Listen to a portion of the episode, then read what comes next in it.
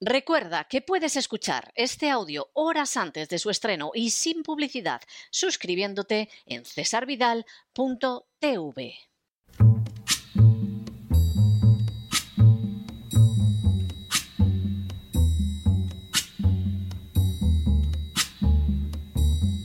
La voz con César Vidal, desde el exilio.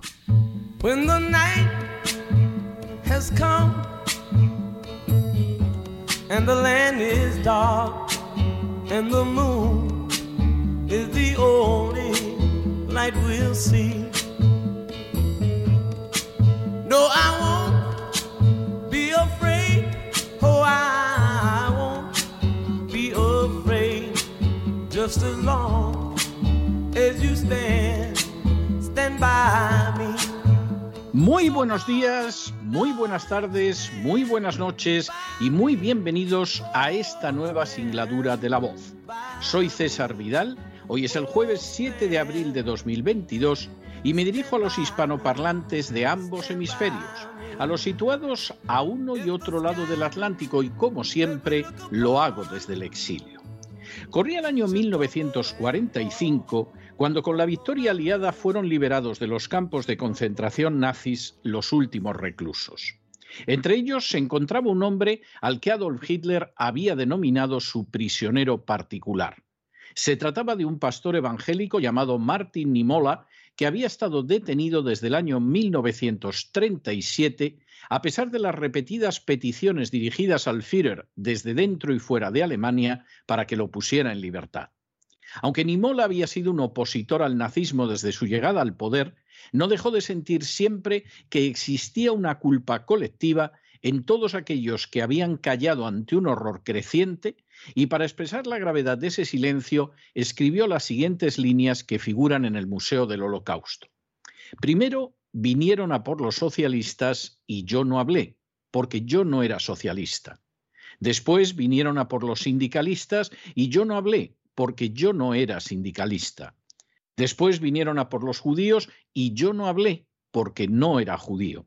Entonces vinieron a por mí y ya no quedaba nadie que pudiera hablar por mí. Las palabras de Nimola señalaban de manera sencilla y comprensible la raíz de las atrocidades que caracterizaron el Holocausto. Por supuesto, nunca habría sido posible sin la maldad demoníaca de Hitler y de los nazis. Pero esa perversidad moral se vio decisivamente llevada al triunfo por aquellos que aceptaron la propaganda nazi, que la apoyaron por promoción personal, que callaron por desinterés o miedo, que silenciaron y atacaron a los que no se sometían al discurso dominante y que al fin y a la postre colaboraron con un horror que cayó sobre un colectivo del que murieron millones de inocentes. A día de hoy, el mensaje lanzado por Martin Nimola está más vivo que nunca. En las últimas horas hemos tenido nuevas noticias sobre la ola de rusofobia provocada de manera constante, sistemática y continua en Occidente.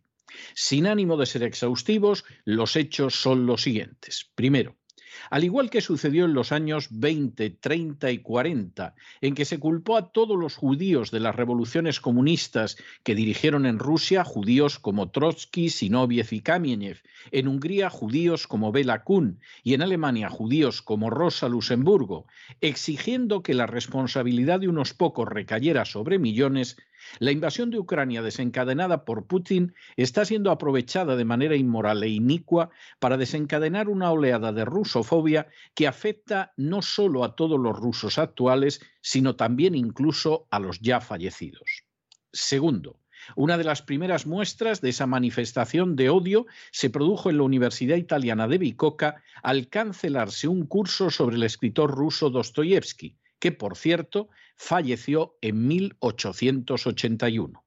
Tercero, igualmente el Carnegie Hall de Nueva York canceló los conciertos del director de orquesta ruso Valery Gergiev, mientras el alcalde de Milán, Giuseppe Sala, amenazaba con adoptar la misma medida contra el artista ruso. Cuarto, la campaña contra la música rusa ha llegado a su paroxismo más estúpido y fanático en Polonia, donde está prohibida por completo curiosa medida para una nación que fue liberada del nazismo con la sangre de los soldados del Ejército Rojo. Quinto, Igualmente, el certamen Fotografía Europea de la ciudad italiana de Reggio Emilia excluyó al fotógrafo Alexander Gronsky, que paradójicamente fue detenido en Moscú en el curso de una manifestación contra la guerra. Sexto, en paralelo, festivales de cine como Cannes y Venecia han procedido también a vetar todo lo ruso.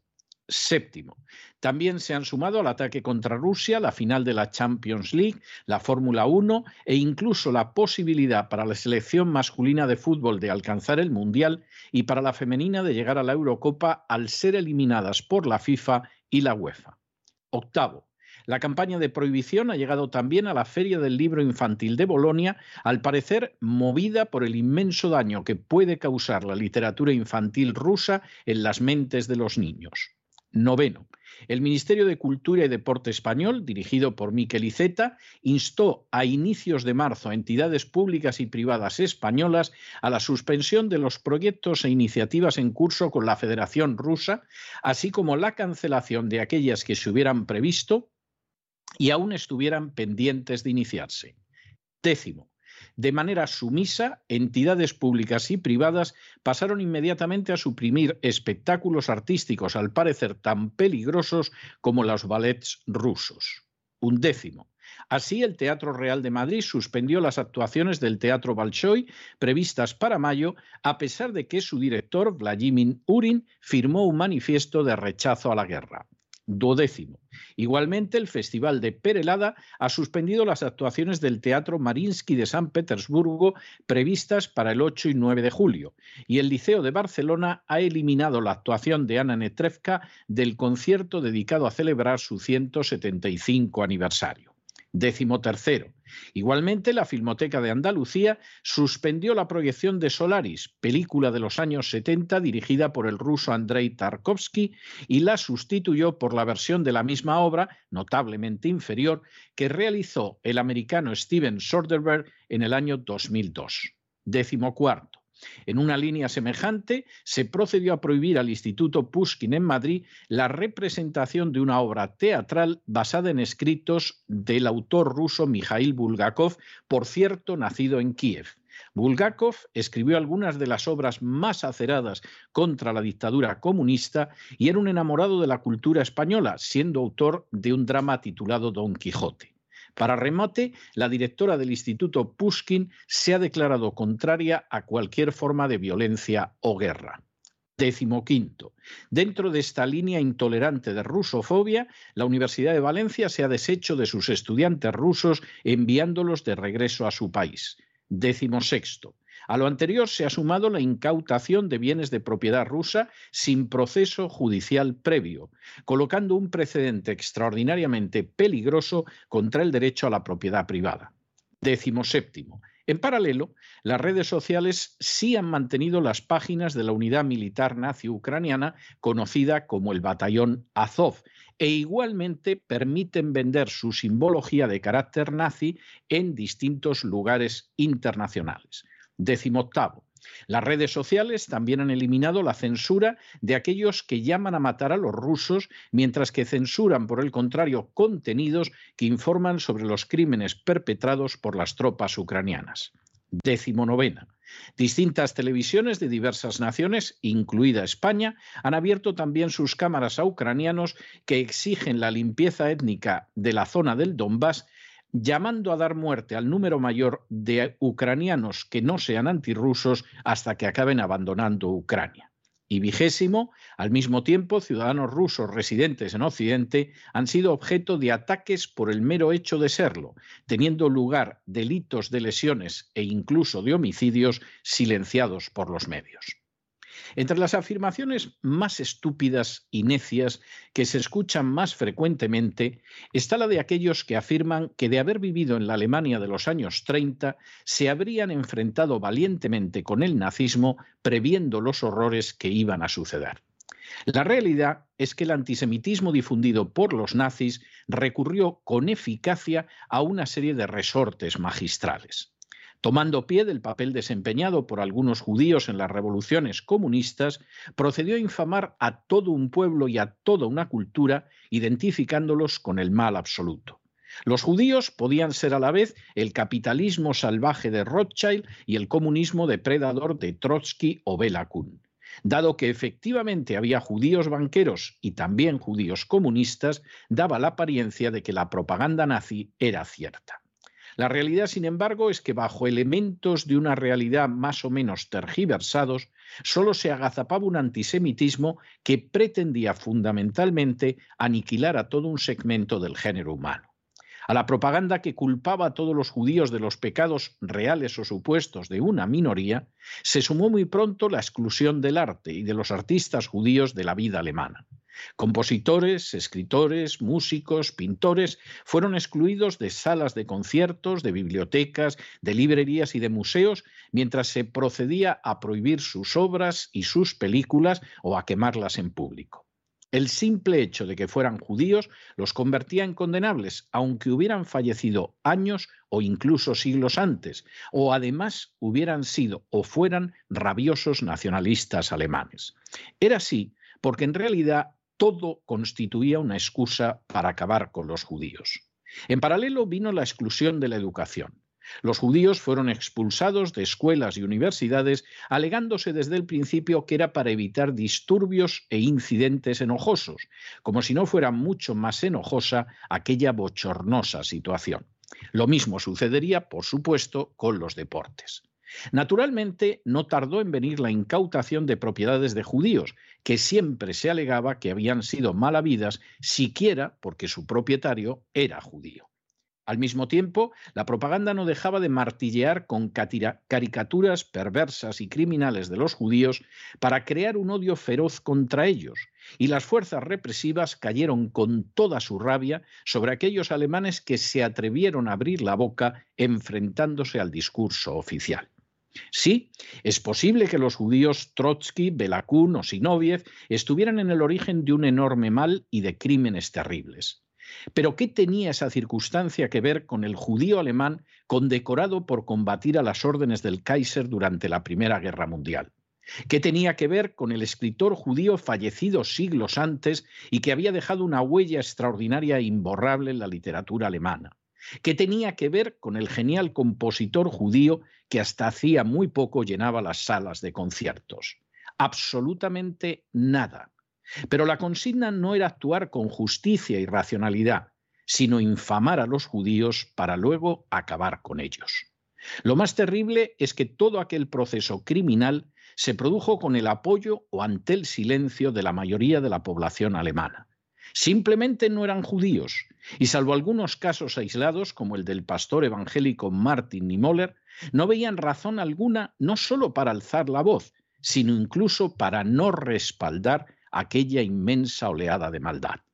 El judío era el enemigo, y aunque hubiera muerto siglos atrás, tenía que desaparecer por completo de la faz de la tierra.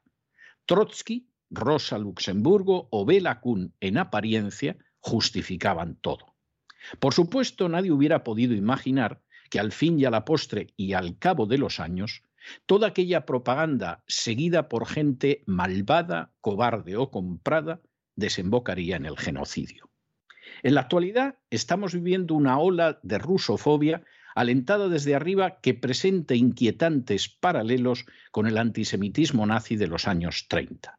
A decir verdad, todas las características del mismo, señalamiento de todo un colectivo por la culpa de algunos, expulsión de la vida cultural, boicot económico, eliminación de manifestaciones artísticas, incautación de la propiedad privada y predicación del odio en bloque, ya se despliegan ante nuestros ojos. Y hay que ser muy ciego, muy criminal, para no darse cuenta de que apelando a Putin y a la invasión de Ucrania, se está infamando y persiguiendo sin la menor razón moral o jurídica a toda una cultura y a todo un pueblo incluso en las personas de gente que se han manifestado claramente contrarias al propio Putin. Pero es que como en el caso de los judíos no se trataba de castigar al judío Trotsky por sus crímenes, sino de utilizar al judío Trotsky para infamar y perseguir a todos los judíos sin excepción, ahora Putin es utilizado como pantalla para desarrollar una política racista y criminal dirigida contra la cultura y el pueblo rusos. Por supuesto hay millones que aplauden o al menos callan, pero a ellos habría que dirigirles estas palabras. Vinieron a por los que no quisieron vacunarse y callasteis, porque vosotros os habíais dejado inyectar varias dosis e incluso cobrabais de la Big Pharma. Vinieron a por los que informaban sobre la agenda globalista y callasteis, porque vosotros preferíais dejaros engañar por las furcias mediáticas. Vinieron a por los rusos y callasteis, porque no erais rusos y además Putin os caía mal. Después vendrán por vosotros. Y nadie, absolutamente nadie, alzará la voz en vuestro favor, porque gracias a vuestro silencio culpable ya no habrá quedado nadie para hacerlo. Pero no se dejen llevar por el desánimo o la frustración, y es que a pesar de que los poderosos muchas veces parecen gigantes, es solo porque se les contempla de rodillas y ya va siendo hora de ponerse en pie. Mientras tanto, en el tiempo que han necesitado ustedes para escuchar este editorial, la deuda pública española ha aumentado en cerca de 7 millones de euros, que en buena medida van a llenar los bolsillos de aquellos que impulsan este tipo de medidas criminales.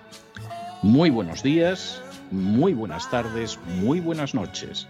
Les ha hablado César Vidal desde el exilio. Que Dios los bendiga.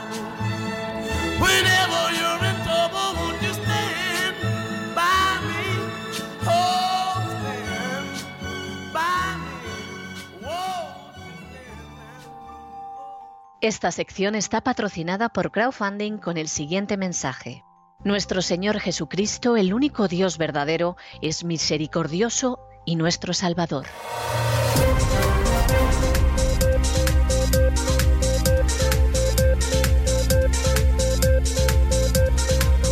Las noticias del día. Estamos de regreso y estamos de regreso después de ese boletín que hemos, perdón, de ese editorial que hemos dedicado a denunciar la actual rusofobia. Yo tengo que decir, y lo puedo decir porque llevo estudiando el holocausto desde hace prácticamente 30 años y porque he publicado más de media docena de libros sobre el holocausto, algunos de ellos precisamente la primera historia del holocausto escrita en español directamente, no traducida de otro idioma, puedo decir que cuando oigo a la gente que ve una película de nazis o ve una película sobre el holocausto y dice oh, eso no hubiera ocurrido conmigo, etcétera, a mí realmente se me cae la cara de vergüenza. Porque conozco tan profundamente y tan hondamente y tan claramente los mecanismos por los que una sociedad se mete en una situación como esa, que me doy cuenta de que esta gente no sabe lo que hace y no sabe lo que dice porque se comportan exactamente igual que aquellos a los que la propaganda nazi llevó hacia atrocidades crecientes. Cuando Hitler llegó al poder en el año 33, por supuesto, la gente no pensaba en las cámaras de gas. No pensaba tampoco en que hubiera campos de concentración, ni siquiera campos de exterminio, muchísimo menos. Nadie pensaba en que iba a haber fusilamientos en masa de judíos. Nadie pensaba en que se iban a hacer experimentos médicos. Nada de eso estaba en el horizonte. Y sí era muy fácil realizar una propaganda antisemita, porque claro, entre los judíos que habían intervenido en papeles protagonistas en revoluciones comunistas en Rusia, en Hungría, en otros países del centro y del este de Europa, en la misma Alemania, en la revolución espartaquista, pues evidentemente para mucha gente era fácil y cómodo justificar su antisemitismo en una serie de judíos que habían estado en las comunistas. Y esto tanto Hitler como los nazis lo supieron hacer muy bien. Bastaba con localizar un personaje para descargar la culpa sobre todo un pueblo y sobre todo una cultura. Porque claro, si la idea hubiera sido, bueno, nos enfrentamos con el judío comunista, bueno, esto se puede o no compartir, se puede ver de qué manera se hace, pero digamos que todavía conservaría un hálito de racionalidad. Pero no, es que no era así. Aquí nos aprovechamos de que hay un judío que se llama Trotsky, o Zinoviev, o Kamieniev, y de paso acabamos con todos los judíos. Y por supuesto, acabamos con su cultura. ¿Qué tenían que ver judíos alemanes que no habían sido en su vida comunistas, que en muchos casos habían muerto incluso siglos atrás para que se les prohibiera? Pues que eran judíos. Claro que no tenían nada que ver con las revoluciones comunistas, claro que no habían subvertido el orden en ninguna parte del mundo. Muchos de ellos, además, lo mismo eran burgueses, gente de clase media, gente pacífica, ilustrada, pero eran judíos. Y el objetivo era el judío, no era otra cosa. Lo otro era la excusa, la excusa que podía presentar elementos de realidad y elementos de veracidad, pero que iba a permitir acabar con los judíos. Algunos se dieron cuenta desde el principio.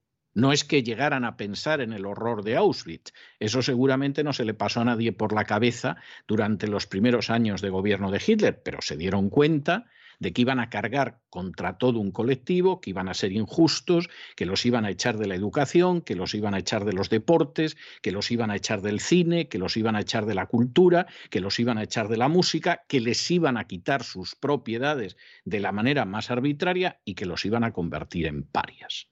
Por lo menos eso sí lo vieron al principio del gobierno de Hitler y hablaron. Y entonces, lógicamente, la gran maquinaria de propaganda los presentó como traidores, como projudíos, como gente que odia a Alemania, como los que no se dan cuenta del enemigo que tenemos enfrente, etc. Lo que se hace siempre, y cuanto más criminal es una propaganda, más. Y fueron pocos los que hablaron. Hubo gente heroica, es el caso del pastor evangélico Martin Nimola, es el caso del teólogo protestante Dietrich Bonhoeffer, es el caso de la gente de la Rosa Blanca. Pero en términos generales, la mayoría de la gente prefirió que la vacunaran con el antisemitismo, prefirió que la confinaran en la estrechez mental del nazismo y, por supuesto, prefirió arremeter contra aquellos pocos que alzaban la voz. Martín Nimola, en el periodo de posguerra, recordaría cómo la gente había callado mientras iban deteniendo a unos tras otros y al final decía, ya cuando vinieron a por mí no quedaba nadie. Bueno, como recurso retórico estaba bien, porque Martín Nimola era uno de los pocos que había hablado. Y sin embargo, hasta el final de su vida, sintió la vergüenza de que la mayoría de los alemanes no hubiera reaccionado. Y claro, todo el mundo dice, ah, no, no, yo si hubiera vivido en Alemania esto lo hubiera notado. ¿eh? Yo la propaganda lo hubiera visto, yo hubiera guardado un judío en casa. ¿Por qué no guardas ahora un ruso? ¿Cuánto te has manifestado contra la gente que está expulsando ahora mismo a los rusos de las artes, del cine, del deporte, que se está quedando con su dinero, que les quita sus casas, que los agreden en las calles y que incluso matan a menores de edad? Por el simple hecho de que son rusos. ¿Cuántas veces? O por el contrario, aplaudes hasta con las orejas cuando de pronto hasta te dicen que acabar con las empresas de tu país por eso de que no están contra Rusia es lo que hay que hacer. Es muy fácil juzgar los periodos históricos del pasado, sobre todo los horribles, para decir yo jamás hubiera llegado a eso. Pero es que no se trata de que uno juzgue el que supuestamente hubiera sido una persona noble en la época de la Inquisición, o en la época del nazismo, o en la época del gran terror estaliniano. Se trata de serlo en la época en que nos toca vivir a todos y cada uno de nosotros, que no la escogemos. Y en esa época que no escogemos, son muy pocos los que se atreven a levantar la voz contra la propaganda oficial. Y son mayoría los que se dedican a sumarse al rebaño para condenar a aquellos a los que se les ocurre decir, ojo que estáis siendo engañados, ojo que detrás de esto hay intereses bastardos, ojo que estáis infamando a todo un colectivo y se empieza por infamar a un colectivo y lo que viene a continuación es intentar acabar físicamente con ese colectivo. Y esto es una de las lecciones que habría que aprender del holocausto, que tiene muchísimas lecciones que aprender. Y muchas no van solo en la clave del antisemitismo, aunque indudablemente también, sino que van en cuanto a cómo se manipula a toda una población, y por cierto, la población alemana de los años 30 era muchísimo más culta, me atrevería a decir hasta que más inteligente que la mayoría de la población de las sociedades occidentales en estos momentos. Y sin embargo, por supuesto, acabaron sometiéndose en su mayoría a esa situación. Hombre, hubo gente que se exilió y siguió escribiendo en el exilio y manifestó una enorme nobleza moral, como fue el caso de Thomas Mann. O el caso de Stefan Zweig, que por cierto acabó suicidándose el pobrecito en Hispanoamérica cuando los nazis entraron en París y pensó que el mundo se acababa. Hubo gente que se mantuvo fiel y valiente y acabó en un campo de concentración como Martin Niemöller o colgando de una cuerda poquísimos días antes de que acabara la guerra como Dietrich Bonhoeffer. Pero no se trata de mirar el pasado y decir nosotros no seríamos así de malos jamás, jamás. Se trata de ver el presente, de darse cuenta de lo que es la propaganda criminal que estigmatiza a todo un pueblo, incluso a gente que dentro de ese pueblo está en contra de sus gobernantes. Y se trata de ver cómo esa política, que al final es una política criminal, acaba teniendo un efecto boomerang y acaba teniendo un efecto boomerang sobre muchos de aquellos que la aceptan o que simplemente miran para otro lado y piensan que el sufrimiento de otros seres humanos no va con ellos. En fin, entramos en nuestro boletín informativo y el boletín es un boletín que no tiene desperdicio, porque España en estos momentos se encuentra desbordada por las peticiones de asilo y refugio. Alguno dirá por los ucranianos. Hombre, por los ucranianos también. Pero tengan ustedes en cuenta que los ucranianos que había en España, que eran ilegales, Pedro Sánchez ha decidido que en 24 horas se les da la residencia por supuesto, todo tipo de ventajas de carácter eh, social, por llamarlos de alguna manera, y adelante con los faroles. bueno, vamos a ver. que yo comprendo lo de la crisis de Ucrania. ¿Esto lo harían también con los que están en el Donbass? No. Esto lo harían con los yemeníes, que van muertos cerca de 400.000 por los bombardeos de Arabia Saudí, y cuyos niños pueden morir en masa por la falta de asistencia? No, no, por los yemeníes no. Esto lo harían, ¿qué le voy a decir yo? Por la gente que está huyendo de Venezuela o de Cuba o, de Nicaragua. No, esos van a la cola y a esperar. Bueno, pues cada uno saque sus consecuencias, porque no es tan difícil sacar consecuencias. Pero en cualquier caso, como España es un coladero, y esto es algo tremendo, para que ustedes hagan una idea, las solicitudes de asilo se han incrementado en un 812%. 812%, se dice pronto, ¿eh? cualquiera diría que es un 5, un 10%, 812% respecto al año 2020. Y se está hablando de que, en fin, los magistrados reciban un bonus. En España parece que todo se soluciona dando bonus a los funcionarios, pues un bonus del 80%, porque claro, esto no hay quien lo resuelva.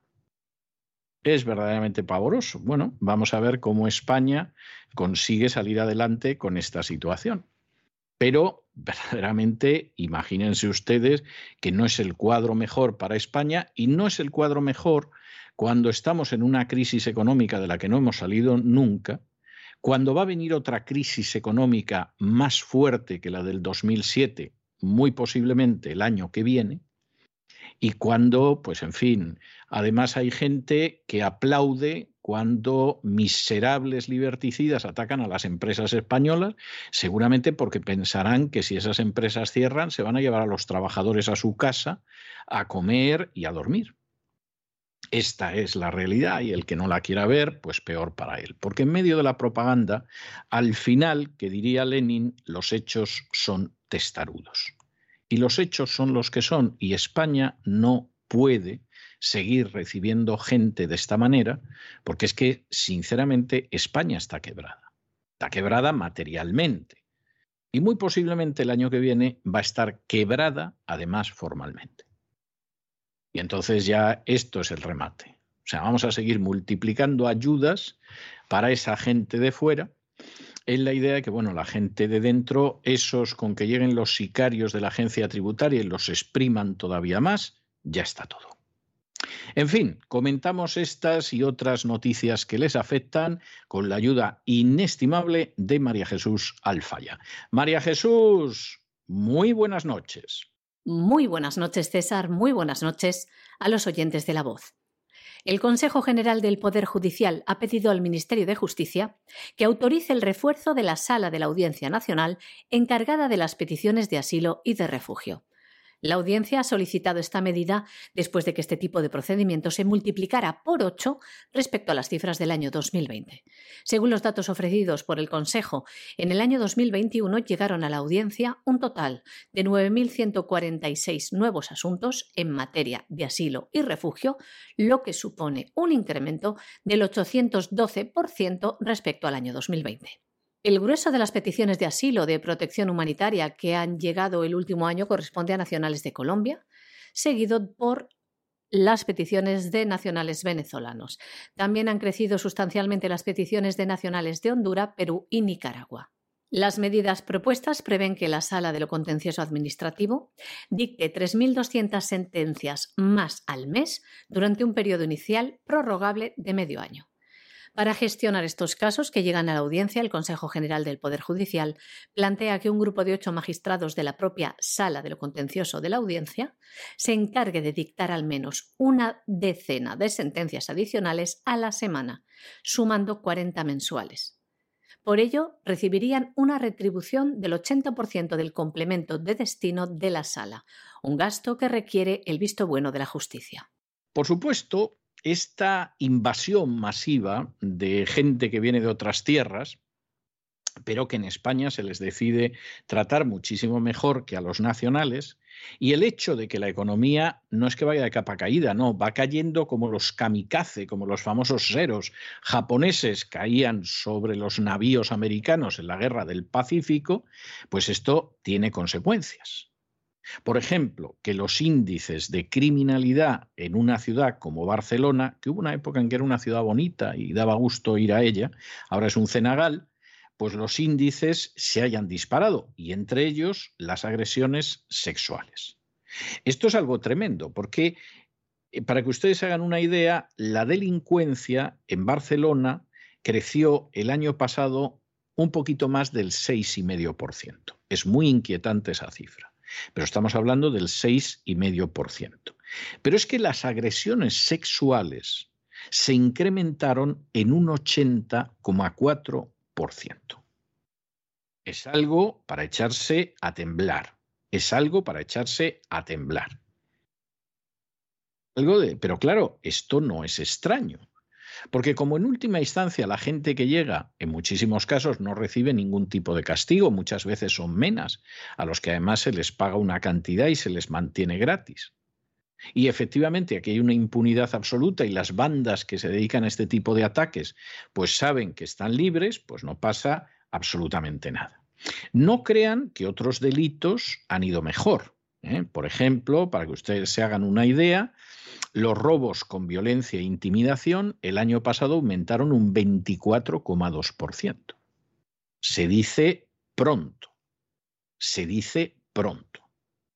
Y en Barcelona, en lugares que eran domicilios, establecimientos y otras instalaciones, no estamos hablando de que vas por la calle y de pronto te salen dos navajeros y te roban, etcétera, etcétera, ahí se produjeron más de 9.000 es que es verdaderamente para echarse a temblar, para echarse a temblar.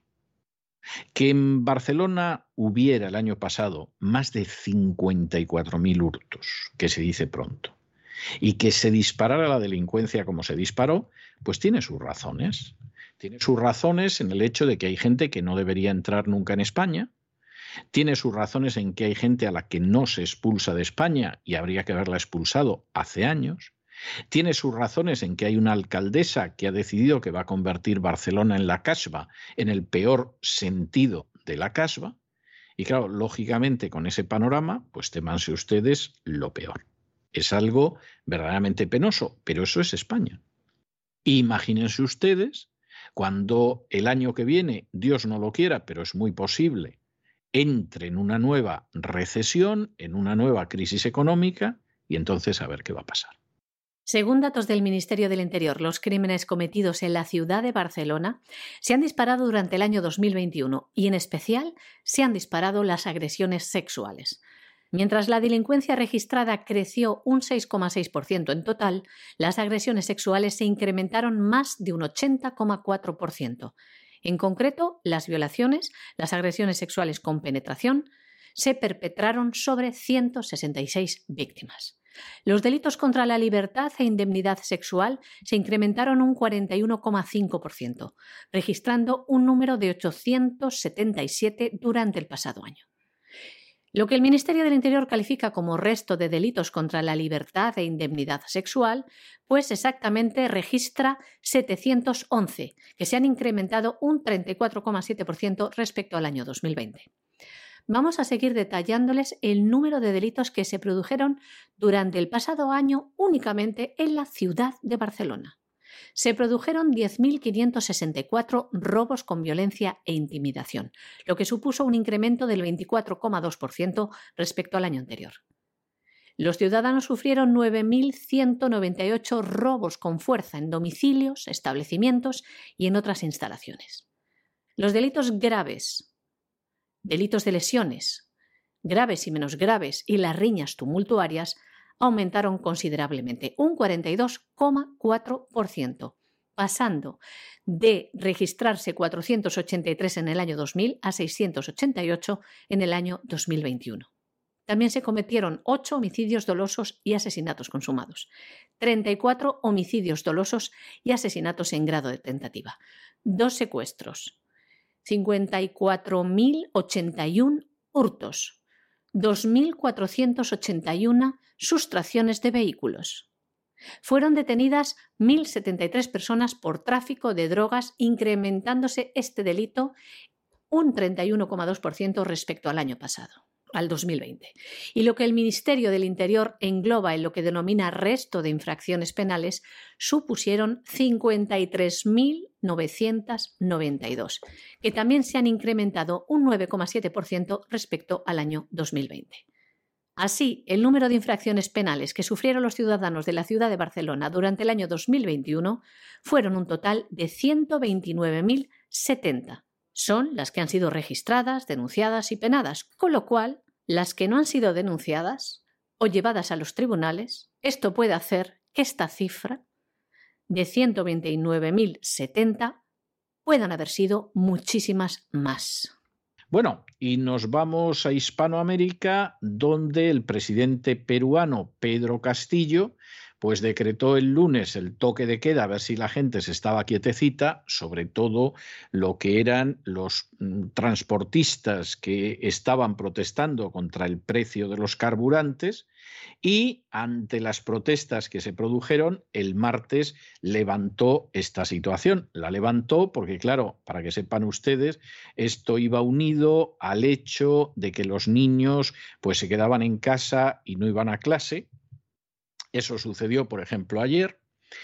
Empezaron a correr rumores de que los niños ya se iban a quedar en casa hasta la Semana Santa y después de la Semana Santa saldrían a la calle, con lo cual tenías a los niños, las mamás, las abuelas y todos en casita, pero claro, al mismo tiempo se celebraba un partido de fútbol y el partido de fútbol, pues el gobierno no, no quería correr el riesgo de la impopularidad y no le aplicó el toque de queda. Con lo cual, en un momento determinado, al final a Pedro Castillo, pues no le ha quedado más remedio que recortar esta situación, porque la reacción que él pensaba, que es, bueno, el pueblo es como un niño con una rabieta, yo le hago que se me siente en una esquina y sentándose en la esquina se le pasa la rabieta a Juanito, bueno, pues no se les ha pasado la rabieta porque el pueblo de Perú no son niños y porque tienen una situación muy grave.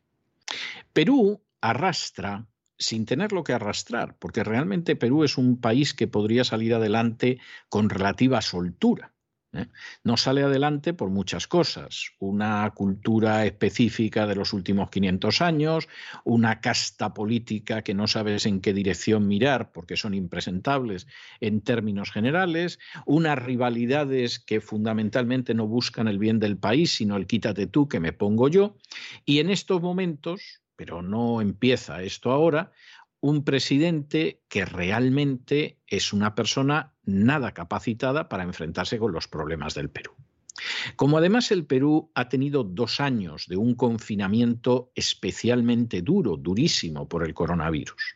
Como muchísima gente vive de eso que llaman la economía informal, que en España llamarían la economía sumergida, pero que es que en Perú es gente que vende por las calles y que se ha pasado prácticamente dos años sin poder salir a la calle a vender lo que fuera, gaseosas, eh, frutas, verduras, lo que fuera, no ha podido salir en dos años. Evidentemente, esa gente está en una situación de indigencia absoluta. Y eso sucede en muchas partes del país. Y eso ha golpeado enormemente a una ciudad como Lima, que es prácticamente la tercera parte de la población de Perú. Ese ya es un punto muy malo de inicio. ¿Qué sucede? Pues que en un momento determinado se producen unas elecciones y como les anunciamos desde aquí, a la segunda vuelta, iba a pasar por la derecha Keiko Fujimori y por la izquierda un indígena porque efectivamente la sensación de lo que allí llaman las provincias es que efectivamente los indígenas están relegados, lo cual, dicho sea de paso, es verdad. Pero claro, cuando se producen finalmente las elecciones y las gana Pedro Castillo, Pedro Castillo es una persona sin preparación es una persona que en algunas de las entrevistas, pues hombre, podías pensar que tenía mejores o peores intenciones, pero ignoraba conceptos elementalísimos de la economía. Y entonces, cuando el país está en una situación muy difícil económicamente, con dos años de miseria, reducido una deuda para los próximos 100 años, han oído ustedes bien, para el próximo siglo Perú está endeudado, ha firmado esa deuda, igual que México y igual que Argentina. Y tú necesitarías un conjunto de políticos responsables que se sentaran y dijeran, bueno, vamos a ver cómo podemos arreglar esto, un programa mínimo para sacar al Perú de esta situación y tener un presidente competente, Tienes una serie de camarillas políticas que solo están pensando en cómo le dan el tantarantán a este presidente y lo sustituyen, lo cual indica que tienen mucha más ambición que responsabilidad y que sentido de servicio hacia el pueblo peruano. Y luego tienes un presidente que el pobrecillo no sabe por dónde le viene, porque es una persona absolutamente sin formación. Alguno dirá, bueno, pero además corrupto. Puede ser, pero el gran problema es que no tiene formación. Bueno, pero además es de izquierdas pues más o menos es de izquierda, pero el problema es que no tiene formación. Y con esa situación, el panorama de Perú es un panorama muy inquietante. Insistimos, un país que podría funcionar razonablemente bien. Y que no funciona razonablemente bien porque al final no es el país ni el paisaje, sino también el paisanaje, y el paisanaje está muy ahormado con una cosmovisión que viene de la época de la conquista, a la que se suman raíces indígenas y que acaban provocando lo que ha sido la apasionante, pero al mismo tiempo triste historia del Perú. En Perú, el toque de queda fue decretado el lunes y levantado el martes. El presidente de Perú, Pedro Castillo, revirtió en cuestión de horas la polémica decisión de decretar tanto el estado de emergencia como un toque de queda en las provincias de Lima y Callao, con los que pretendía hacer frente al paro de transportistas. El estado de emergencia suspendía los derechos constitucionales relativos a la libertad y seguridad personal, a la inviolabilidad del domicilio y la libertad de reunión y tránsito. Unas medidas que fueron tachadas de arbitrarias y desproporcionadas. Los peruanos salieron a la calle a lo largo del martes pidiendo la dimisión de Castillo, manifestaciones que derivaron en disturbios, enfrentamientos con la policía de manifestantes que trataban de llegar al Parlamento. Según informó el Ministerio de Salud, el saldo fue de 11 heridos en total. Cinco de ellos eran civiles y seis miembros de la Policía Nacional del Perú. Sin embargo, el Ministerio del Interior refirió que alrededor de 25 efectivos de la Unidad de Servicios Especiales de la Policía Nacional del Perú resultaron heridos. Y hoy la Fiscalía del Perú anunciado la apertura de una investigación para esclarecer la muerte de tres personas en las provincias de Jauja y Concepción durante las protestas ciudadanas registradas entre el 28 de marzo y el 2 de abril. En total, las protestas de la última semana por la subida de los precios tanto de los combustibles como de los alimentos se saldó con cuatro muertos. Según informan, ninguno de ellos por enfrentamientos con las fuerzas del orden. Debido a esto, el Gobierno eliminó el domingo temporalmente un impuesto que aumenta los precios de la gasolina y el gasóleo entre un 28 y un 30%. Bueno, y nos vamos a Chile, a Chile donde usted sabe, ustedes saben que al presidente Piñera le organizaron algo muy parecido a una revolución de colores. Esta vez no utilizaron colores, pero también estaba Soros repartiendo dinero. A esa idea de liquidar el sistema chileno que era de lo mejor que había en Hispanoamérica y con los mejores resultados. Pues claro, se sumó la Iglesia Católica, se sumaron eh, corrientes varias a la izquierda y a la derecha. En un momento determinado llega una izquierda eh, especialmente gaseosa y globalista al poder. Y claro, de pronto esa izquierda se encuentra con problemas propios de la agenda globalista que no va a saber solucionar y que en cualquier caso lo único que van a conseguir es que Chile se convierta todavía antes en un protectorado de la agenda globalista. ¿Y cuál es el problema que se ha producido? Bueno, la ministra del Interior ya ha salido diciendo que en la zona sur de Chile hay un malestar que se ha incrementado la violencia y que por lo tanto esto amenaza con hacer naufragar a Chile. Y uno diría, bueno, ¿y qué pasa ahí en la zona sur? ¿Qué sucede? Bueno, pues la ministra ha insistido en la pobreza, la desigualdad, etcétera. La realidad, la realidad es que en esa zona sur de Chile se encuentra la minoría mapuche, que es una de las pocas minorías indígenas de Hispanoamérica que están más o menos concentradas. En un país donde es verdad que hay gente que pueden ser mestizos, indígenas, pero que en general es bastante blanco, en general, no tanto como la Argentina, pero no crean que a mucha distancia. Y los mapuches son solamente un grupo de un grupo indígena que utiliza la agenda globalista para desestabilizar. Lo está haciendo en Argentina y en Chile todavía más.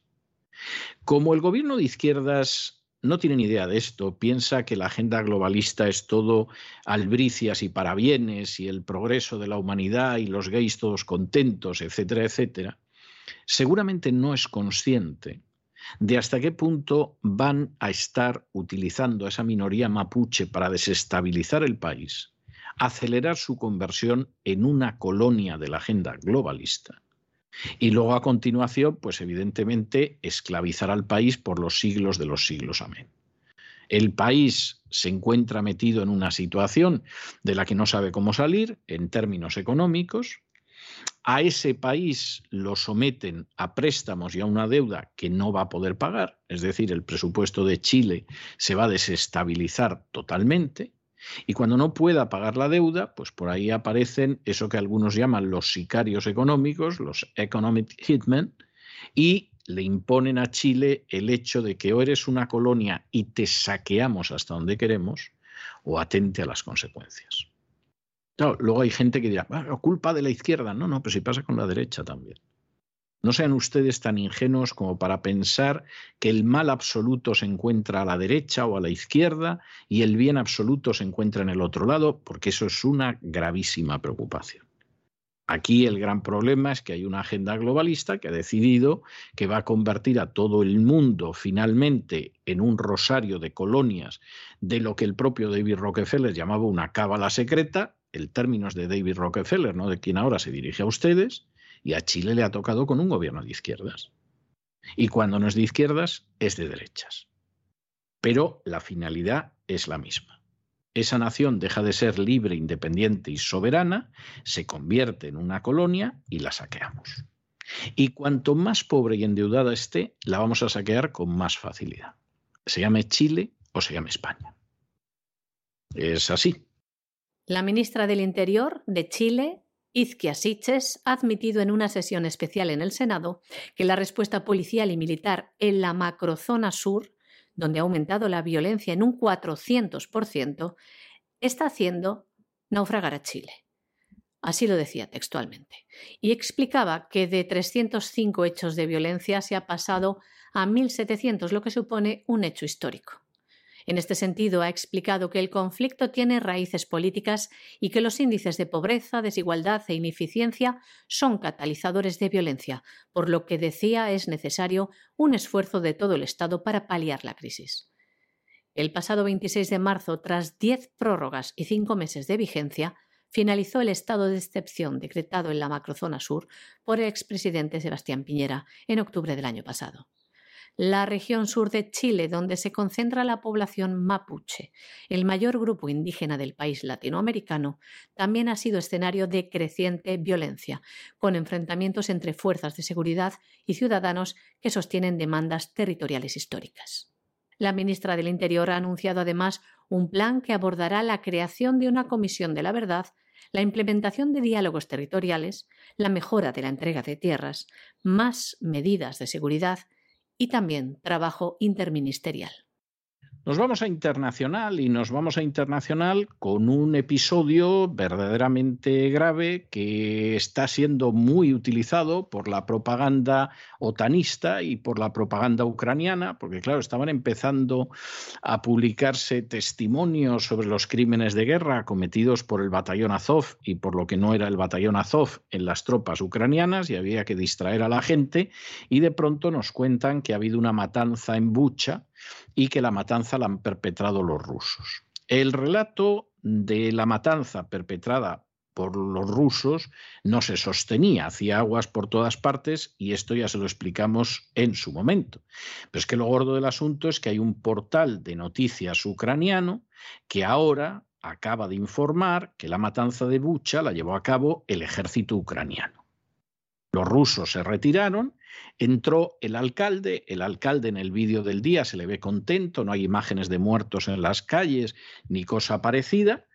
Efectivamente, pues no dejaron muertos los rusos después de retirarse de Bucha, pero a los ucranianos les dieron orden de hacer una limpieza la típica limpieza étnica que muchos ucranianos están defendiendo en medios de comunicación occidentales, incluso en España, hacer una limpieza de los que consideraban traidores y prorrusos.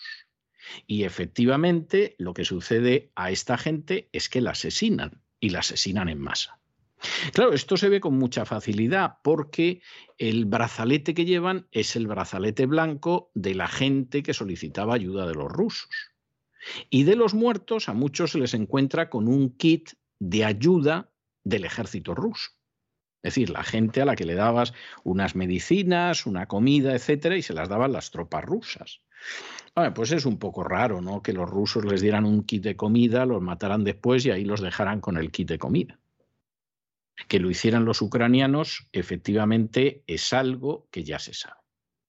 Y por supuesto, en este caso, además, lo que aparece en ese medio ucraniano, pues hombre, como nadie se pensaba que al final esto se iba a utilizar como baza propagandística, pues se hizo a conciencia. En ese portal, por ejemplo, dice que las fuerzas especiales, las ucranianas, comenzaron a limpiar la ciudad de Bucha, en la región de Kiev, liberada por las Fuerzas Armadas de Ucrania de saboteadores y cómplices de las tropas rusas. Es decir, esta gente ha seguido asesinando y perpetrando crímenes de guerra, como por otro lado es muy habitual en los nacionalistas ucranianos, si es que nada de esto es algo nuevo. ¿Va a aparecer esto en la prensa y todo lo demás? No, he visto alguna televisión española que lo que ha hecho es señalar alguna empresa más española que supuestamente comercia con Rusia para infamarla. si esta empresa ahora efectivamente deja de comerciar y tiene que despedir a empleados, uno se supone que esa televisión española se va a llevar a los empleados a casa, los va a alojar, les va a dar de comer, etcétera, etcétera. Claro, prefieren sumarse a la propaganda. Lo que pase con esa pobre gente les importa un pimiento. Y no sé cómo a estas alturas no hay más gente que ya se ha dado cuenta de ello. Así es, efectivamente, como sospechábamos, ahora lo ha confirmado un portal de noticias ucraniano que ha reconocido que la matanza de Bucha la realizó el ejército ucraniano para limpiar la ciudad de traidores y prorrusos. Lo dice el portal lb.ua, que confirmaba el pasado 2 de abril que según les informaba la policía, les leemos, las fuerzas especiales comenzaron a limpiar la ciudad de Bucha, en la región de Kiev, liberada por las Fuerzas Armadas de Ucrania de saboteadores y cómplices de las tropas rusas. Y seguimos leyendo.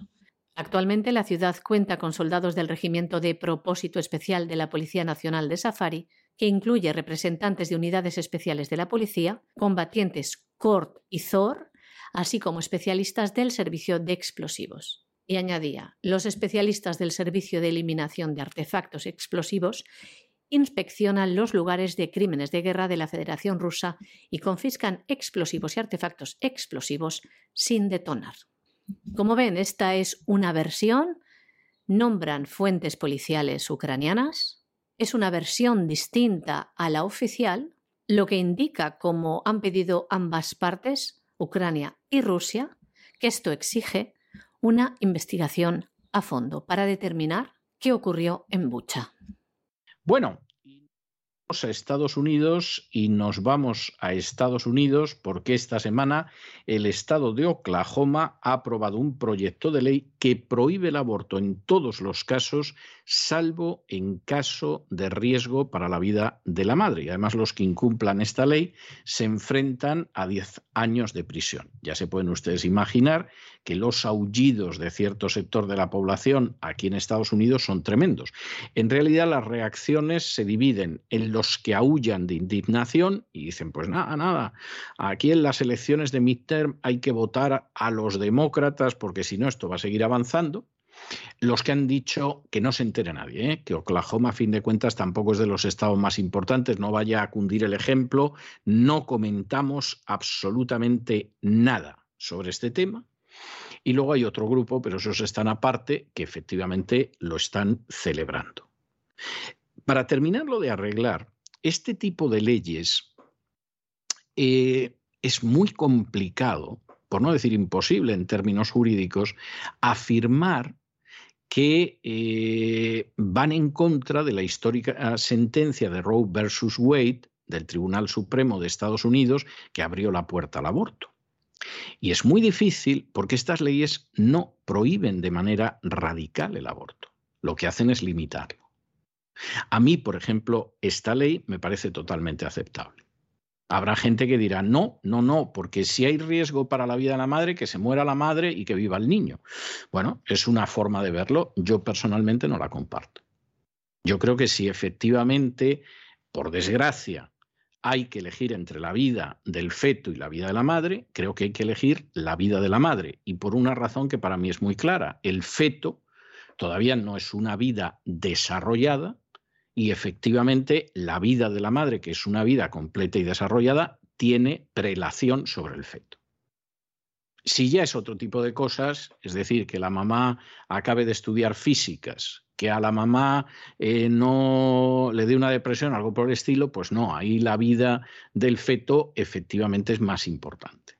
No digo que no sea una decisión que pueda resultar dolorosa y grave para la madre. Si encima se pone como una fiera a su novio o los padres o algo por el estilo, yo comprendo que es doloroso. Pero evidentemente ahí la vida del feto tiene una clara prioridad sobre otro tipo de circunstancias. Pero en un caso en que efectivamente hay que elegir, porque a veces se dan esas circunstancias médicas entre la vida de la madre y la vida del feto, personalmente quien ahora se dirige a ustedes no tiene ninguna duda de que la vida de la madre es más importante, ni la menor duda al respecto. Y es dolorosísimo, es terrible, pero sería más terrible acabar con la vida de la madre. Por supuesto, no tienen ustedes por qué aceptarlo. Ya saben que esto aquí no, no es un lugar donde haya adhesiones inquebrantables. Realmente nosotros exponemos lo que pensamos que es algo justo, verdadero y libre y luego cada cual se puede hacer las opiniones que quiera, que por supuesto eso ni nos enfada, ni nos molesta, ni nos irrita. El Estado de Oklahoma ha aprobado un proyecto de ley que prohíbe el aborto en todos los casos, excepto en caso de riesgo para la vida de la madre, y quienes incumplan la ley se enfrentan incluso a 10 años de prisión. Fue la Cámara Baja del Estado de Oklahoma donde se aprobó el martes un proyecto de ley que prohíbe también el aborto en caso de violación o incesto. El republicano Jim Olsen, impulsor de la ley, ha dicho que cree que la violación y el incesto son un crimen horrible, y aunque el bebé sea concebido en una situación horrible, todavía tiene derecho a la vida. Esto es lo que decía el impulsor de esta ley. Un proyecto que obtuvo luz verde en el Senado el pasado año, con 70 votos a favor y 14 en contra. Oklahoma se convierte así en el estado con una legislación que ofrece mayor protección a la vida del no nacido. Y hasta aquí hemos llegado con nuestro boletín de hoy, pero ya lo saben, no se les ocurra a ustedes marcharse, porque vamos a regresar enseguida con don Lorenzo Ramírez, que ya saben ustedes que le pega un vuelo a lo que es la actualidad geoeconómica que bueno, te enteras de todo, sobre todo de todo lo que no te cuentan las furcias mediáticas. Y luego nos vamos a tomar un abundante respiro de cultura con doña Sagrario Fernández Prieto. De manera que no se vayan, que regresamos enseguida.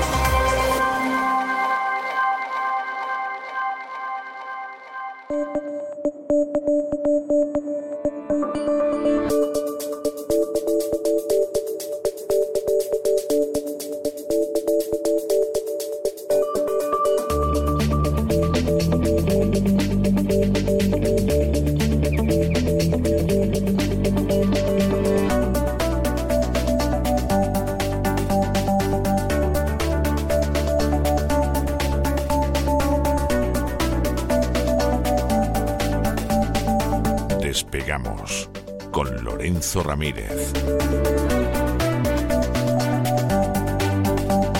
Corremos raudos y veloces hacia nuestro avión, atravesamos el umbral, nos tiramos en plancha sobre los asientos, nos abrochamos los cinturones, despegamos y nos vamos elevando por los aires hasta alcanzar nuestra altura y nuestra velocidad de crucero. A mi lado, como siempre, don Lorenzo Don Lorenzo, ¿qué hace usted leyendo a Confucio? Hombre, que lo de China está avanzando, pero yo no sé si nos está usted precipitando un poco. Muy buenas noches. ¿Qué nos trae usted hoy? Muy buenas noches, don César, muy buenas noches. Que no sepa dónde está China, que lo vaya mirando, ¿eh? que lo vaya mirando, porque es que van a cambiar el, el discurso, lo van a cambiar ya en unos cuantos días. Prácticamente ya lo han cambiado, ¿verdad? Hemos pasado el discurso covidiano, luego ya tema ruso, luego ya vendrán los chinos otra vez con Taiwán. Es un tema recurrente, ¿verdad? El de Taiwán. Eh, se suele utilizar. Taiwán, yo no hago ni caso. Vamos a ver, en, este pueblo donde yo vivo, eh, aunque haya gente que se postule eh, realmente, realmente de política internacional, no sabe casi nadie.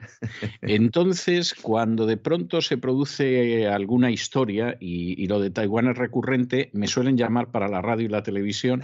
Yo cada vez me escondo más. Es decir, porque tengo la sensación de predicar en el desierto como hacía aquel profeta que acabó decapitado y entonces pues me escondo. Pero, pero este es un tema recurrente y, y, lo que me llama la atención es la gente se pone a hablar de Taiwán y estoy convencido de que si les pusieran delante un mapa no la localizarían. alguno, alguno confunde China y Mongolia, fijo, ¿eh? aunque, China sea grande. ¿eh? Pues fíjese Taiwán con qué lo pueden confundir. Pero, pero aquí es un tema recurrente, es decir, cada vez que quieren meterle el dedo en el ojo a China hablan de Taiwán. En medios eh, un poquito superiores se refieren a los uigures, pero eso no se atreven a mencionarlo mucho porque, porque es que nadie sabe quiénes son los uigures. ¿eh? O sea, se menciona cuando hay que justificar alguna, alguna sanción o algo. sí, los uigures y tal, pero si la gente no sabe quiénes son, los uigures. O sea, no sabe... dice los yogures, ¿eh? porque no sabe realmente que es un pueblo. No, no, eh, mire, no saben quiénes son los ucranianos, van a saber quiénes son los uigures. Es que las cosas como son. ahora vamos a hablar de lo de Taiwán, pero yo estoy un poco preocupado, ¿eh, don César? Pero por Joe, por Joe Biden. Oh. Yo estoy preocupado. Bueno, ¿vio usted, ¿vio usted las imágenes ayer cuando le dejaron solo y se quedó ahí el pobrecito, como el yayo, que se han ido los nietos porque han llegado los pasteles y dice, claro. ¿dónde está Juanita? Dice, pero que es, mi cumpleaños, ¿no? ¿Qué es mi cumpleaños? ¿A dónde vais? Pavoroso. Es El, vídeo completo es aún peor. Hay gente que dice, no, es que lo han cortado. El vídeo completo es aún peor porque después de eso, después de abrir así, porque claro, el hombre está acostumbrado a que todo el mundo pues eh, esté revoloteando a su alrededor, ¿no? Claro, él tampoco se mueve mucho. Eh, a veces parece un gato de escayola, ¿no? Pero el hombre, pues yo qué sé, es el presidente de Estados Unidos, ¿no? Y entonces no sabe lo que está pasando y cuando se da la vuelta, resulta que está quién? Está Barack. Está Barack Obama, que ayer dijimos que lo habían sacado ¿no? de la maleta donde lo llevaran, como hacía José Luis Moreno, ¿no? Con Monchito y compañía. Entonces sacan a Obama y estaban allí Obama con Kamala, con Kamala Harris, y él detrás intentando, Joe, que le hicieran caso, eh, dando incluso cogiéndole el brazo y dándole en el hombro a Obama, como hacía un amigo mío muy feo cuando íbamos a las discotecas. Sí, exactamente. Sí, a ver si hay suerte y se. Preséntamela, ¿no? Preséntamela, ¿no? A todo eso, a todo eso, Barack está muy viejo, ¿eh? Sí, pero yo le veo muy sobrado, ¿eh? Yo le veo muy sobrado a Barack, ¿eh? Hombre, si tienes al lado a Biden, no te cuento. O sea, estaría sobrado hasta yo, si eso vamos. Pero, pero el punto al que voy, no, él estaba sobrado, estaba muy contento porque no le han llamado durante mucho tiempo y de pronto lo vuelven a llamar y lo ha dicho, ¿cómo estará la cosa, no? Para que me llamen a mí aquí con mis canas. Tiene más canas que yo casi, ¿eh? Es que ha envejecido mucho. Él empezó a envejecer mucho en el segundo mandato y desde entonces ha sido terrible. Eso de tener que estar en casa con su mujer 24 horas al día, yo creo que le está minando la salud, ¿no?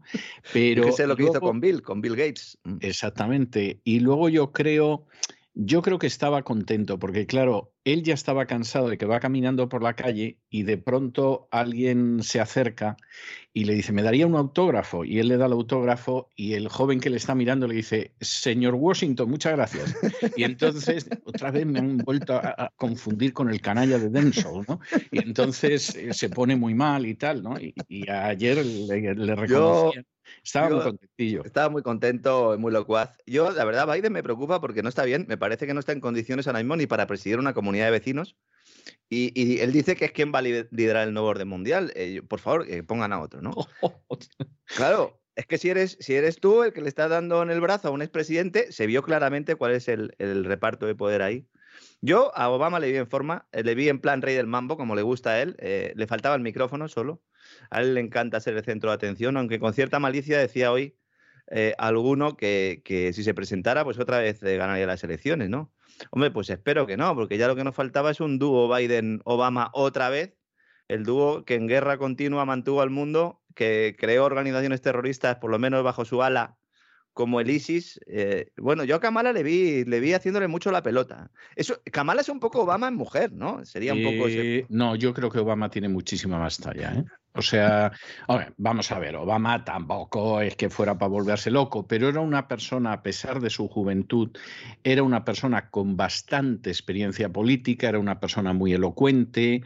Eh, si se quiere, era una versión devaluada de Clinton. Es decir, eh, yo he visto en varias ocasiones hablar a Clinton. De entrada, tengo que decir que cuando yo vi por primera vez hablar a Clinton, que yo estaba aquí en, en Estados Unidos, yo escribí un, artículo para el periódico de Aragón, que era donde yo escribía entonces, que se titulaba Here Comes Bill. Es decir, aquí viene Bill. Y en ese artículo yo decía, si Clinton obtiene la, la, nominación del Partido Demócrata y tiene muchas posibilidades, gana las elecciones presidenciales. Y no me equivoqué. O sea, tenía, tenía, tenía, madera, tenía, llevaba marchando. Era, era muy bueno a la hora de comunicar. O sea, luego puedes estar de acuerdo con él o no, pensar que era un golfo y un sinvergüenza, es otras cosas, pero tenía muy buena manera de comunicar. Y yo luego lo he visto mayor, ya después de dejar la presidencia y todo lo demás, y era impresionante, pues yo lo he visto en un teatro, salir al teatro sin una sola nota, agarrar un micrófono y enhebrarte un discurso que, que estaba muy bien hecho. Yo eso se lo he visto hacer en varias ocasiones. Obama era una versión algo más pobre de Clinton, no llegaba ni con mucho a la altura de Clinton, pero, pero era un personaje que comunicaba bien, eh, tenía una manera especial de impostar la voz, o sea que, esa era la, la, situación que había. Y, y Kamala no. O sea, es más, a mí no se me va a olvidar nunca porque, porque es de estas, de viñetas políticas que se te quedan.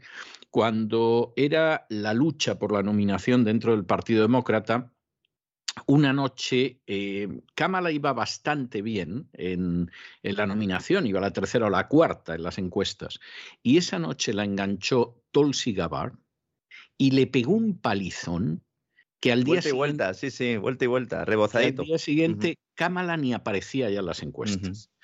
A Kamala la resucitan, eh, la resucita Biden, por eso de que puede ser negra, asiática, mujer, si llega el caso trans, en fin, lo que le digan, y además tiene muy buenas relaciones con China, dicho sea de paso, y entonces la resucitan, y Tulsi Gabbard estos días, estas semanas, que supongo que habrá decidido que ya deja la política definitivamente, estaba poniendo la política americana en Ucrania de vuelta y media, que parecía que por las mañanas desayunamos juntos ella y yo y, decidimos una estrategia común. O sea, yo la vi aparecer varias veces. Yo dije, bueno, esta mujer efectivamente es muy inteligente, pero, pero además esta mujer se está colocando en una situación que esta no va a volver a estar en el Congreso ni en el Senado y me da la sensación que tampoco le importa en absoluto. Bueno, comencemos nuestro vuelo diario por la economía global mientras rezamos para que vuelvan a conectar a Biden al wifi de la Casa Blanca, por favor, eh, conéctenlo. No sea que apriete algún botón que no debe. Aunque ahora mismo lo que está pensando es eh, que las próximas semanas, don César, se va a difundir material nuevo del ordenador portátil de su hijo, el famoso laptop de Biden. Hay 450 gigas por ahí de archivos que hasta ahora estaban ocultos.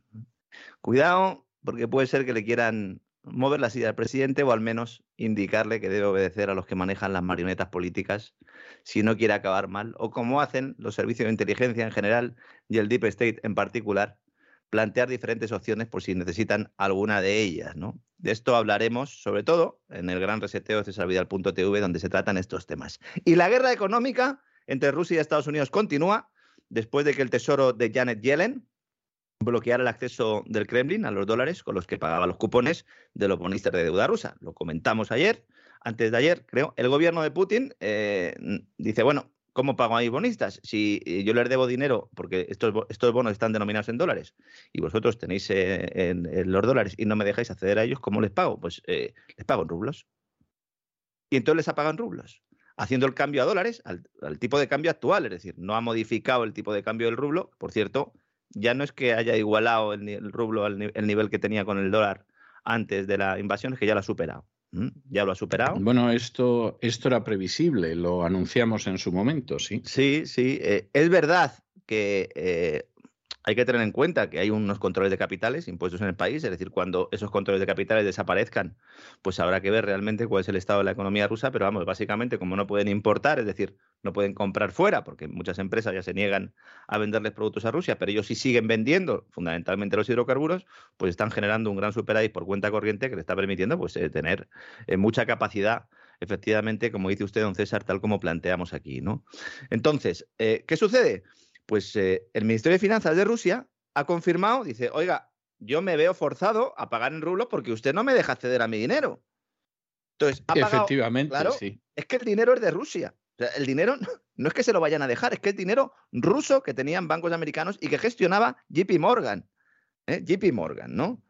Entonces el Tesoro le dice a JP Morgan, oye, no les permitas acceder a estos fondos y entonces dice, bueno, pues pago en rublos, ¿no? A través de una entidad rusa paga el cupón de sus bonos Recordemos que estábamos hablando de unos 650 millones de dólares al cambio, después de que un, banco extranjero, decía Rusia, refiriéndose a JP Morgan, se negara a ejecutar la transacción que califican como una acción hostil del Tesoro de Estados Unidos, evidentemente, ¿no? Ahora hay mucho debate, porque claro, hay gente que dice, esto es un default, es una suspensión de pagos, y hay otros que dicen, no es un default, no es una suspensión de pagos porque han pagado. Claro, dicen, bueno, pero no han pagado en dólares, ya, es que no le dejáis que paguen en dólares. Es que esta es la cuestión. Rusia no paga en dólares no porque no quiera, sino porque no le dejan acceder a sus dólares. Y esto es vital saberlo, ¿no? Entonces, ¿se incumple el contrato o no se incumple? ¿O se incumple por responsabilidad de un tercero? Porque entonces a lo mejor el que tendría que ir a los tribunales internacionales y irían para algo sería Rusia, ¿no? Evidentemente esto. Yo eso, eso no lo descarto, porque de hecho no solo no lo descarto, es que además hay una serie de precedentes en tribunales americanos y precisamente precedentes con Donald Trump. que, además, precedentes relativamente recientes que le darían la razón a Rusia. Es decir, usted no puede imputar impago a alguien cuando no le deja acceder a los bienes con los que podría pagar. Y hay una sentencia de Donald Trump en ese sentido, una sentencia relativamente reciente. Vamos a ver, los tribunales americanos suelen ser tribunales muy imparciales. Cuestión aparte es que luego dicten sentencias que, por supuesto, el primer esfuerzo es que nadie se entere de, esa sentencia, porque entonces la, la tía María, que decía Forges, ¿no? Y entonces es así, pero claro, vamos a ver, por citar una que yo mencionaba Venga. hace cosa de un par de días en, en un editorial. Eh, en un momento determinado, como usted sabe, eh, Fidel Castro llega al poder y se dedica a nacionalizar una serie de bienes Mm. que afectaban a cubanos de ciertas disponibilidades, pero también a empresas extranjeras, muchas de ellas americanas. ¿eh? Entonces les ofrece una indemnización, cosa que se suele silenciar.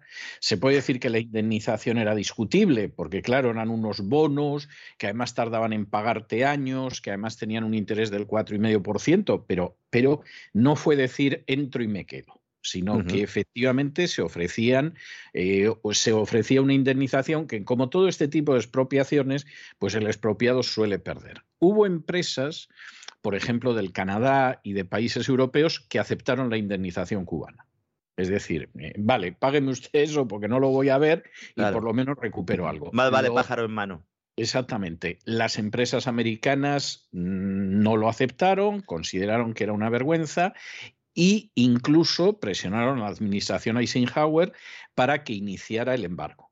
Bien, hasta ahí todo correcto. Entonces, el gobierno cubano va a los tribunales americanos y aquí está el episodio que no se suele contar. Y los tribunales americanos, el Tribunal Supremo de los Estados Unidos, dicta una sentencia a inicios de los años 60 diciendo que el gobierno cubano tiene todo el derecho del mundo a realizar las nacionalizaciones y que además los términos en que plantea las nacionalizaciones no son ni mucho menos injustos. Bueno, esta sentencia yo estoy convencido de que hubo mucha gente que escuchó el editorial del otro día y se enteró de que había una sentencia del Tribunal Supremo Americano. Y me imagino que los que no oyeran el editorial y estén oyendo ahora el despegamos dirán, esto no lo habíamos oído nunca. Entonces, claro, aquí lo que sucede es que en un momento determinado puede acabar esto en, tu- en un tribunal americano o en otro tribunal y le van a decir que, que efectivamente, Claro. pues mire usted, Mm. eh, no puede usted imputarles nada porque usted le está reteniendo los medios para pagar. Porque los tribunales americanos son así. Si fueran los británicos, bueno, olvídate, no vuelven a ver nada. Bueno, o sea, es- tienen todavía el oro del zar, con eso le digo a usted bastante. O el oro venezolano, Es, impo- es no lo importante. sueltan y el oro también tienen el, oro ruso, que tampoco lo sueltan. totalmente y no lo van a soltar. ¿no? También lo tienen porque parte de esos bloqueos de reservas también afectan evidentemente al oro, en buena parte del, del cual estaba, o se supone que estaba en la City. ¿no? Además, estos procesos no arrancan porque el Kremlin ponga una denuncia, sino porque un acreedor considera que no se le ha pagado en dólares y en lugar de culpar a Rusia, culpa directamente a JP Morgan o al Tesoro de Estados Unidos y lo puede llevar a un tribunal allí y lo puede ganar. ¿Eh? Ojo con estas cosas, ojo, porque es que hemos traspasado unas líneas rojas que la única manera de que, eh, se, de que se conviertan en un traspaso habitual es que los jueces pasen por el aro. Y hay algunos que no van a pasar, sobre todo en Estados Unidos, ¿no? Bueno, que cada uno piense lo que quiera, si hay default o no. Lo cierto es que los CDS, que son los seguros de impago de la deuda rusa, esos CDS, eh, también un concepto que se hizo famoso en la anterior crisis, los CDS son unos productos derivados que sirven para cubrirse del riesgo de impago, están subiendo, por temor a que el Tesoro de Estados Unidos pues, esté forzando a Rusia a entrar en un default en moneda extranjera, un default virtual, porque, insisto, he mirado eh, otra vez las cifras. Rusia tiene 15 bonos internacionales, es decir, en divisa extranjera, pendientes con un valor nominal de alrededor de 40.000 millones de dólares. Entonces, si Rusia debe 40.000 millones de dólares a inversores extranjeros y tiene unas reservas que en el día de hoy rondan los 600.000 millones de, euros, de dólares, pues evidentemente no puedes entrar en default. O sea, si tienes reservas por 600.000 y debes 40.000, Es, es imposible. e- evidentemente, ¿no? ¿Qué pasa? ¿Qué quiere hacer Estados Unidos? Lo que quiere hacer Estados Unidos es que poco a poco se vayan reduciendo esas reservas de los rusos, ¿no? A los que todavía tienen acceso. Desde que empezó todo el, todo el lío, fundamentalmente desde que se intervino el Banco Central ruso, desde, que se bloquearon sus reservas por parte de Occidente, eh, el Banco Central ruso ha perdido unos 40.000 millones de dólares también en reservas, eh, lo cual, bueno, pues esto es importante. Es una, esto sí que es una, una guerra también eh, financiera eh, relevante porque se está jugando un poco, un poco con el tiempo. Hay algunas cosas que están beneficiando a Rusia, hay otras cosas que estarían beneficiando al resto, al resto del mundo, o mejor dicho, a los que mueven los hilos eh, detrás de esos gobiernos, ¿no? Aparentemente democráticos y que nos y que salen a aplaudir, ¿no? Y que les gusta mucho aplaudir a tipos como el señor Zelensky, ¿no?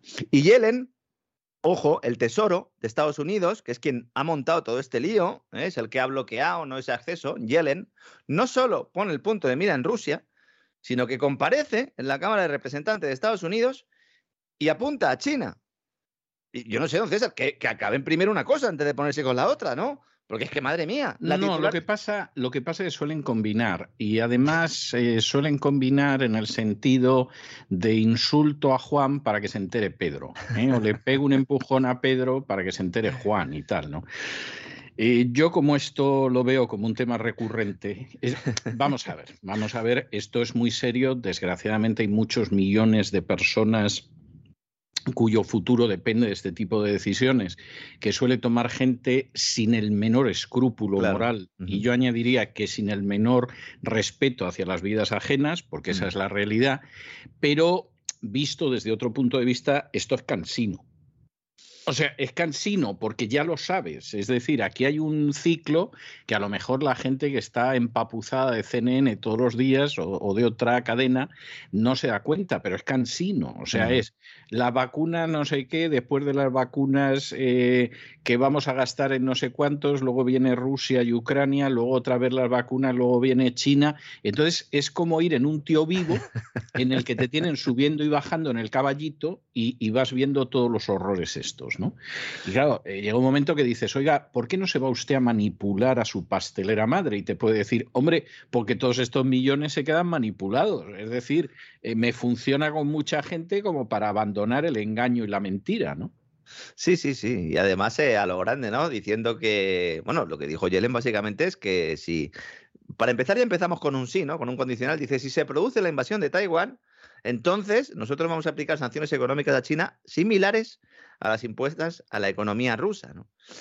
Los ingenieros sociales, evidentemente, preparan eh, el otro foco de interés. Eh, hay una serie de temas, como bien dice usted, yo sumaría además el del calentamiento global, el cambio climático eh, en nuestros días, que sirven ¿no? para hacer ese batido continuo de propaganda. ¿no?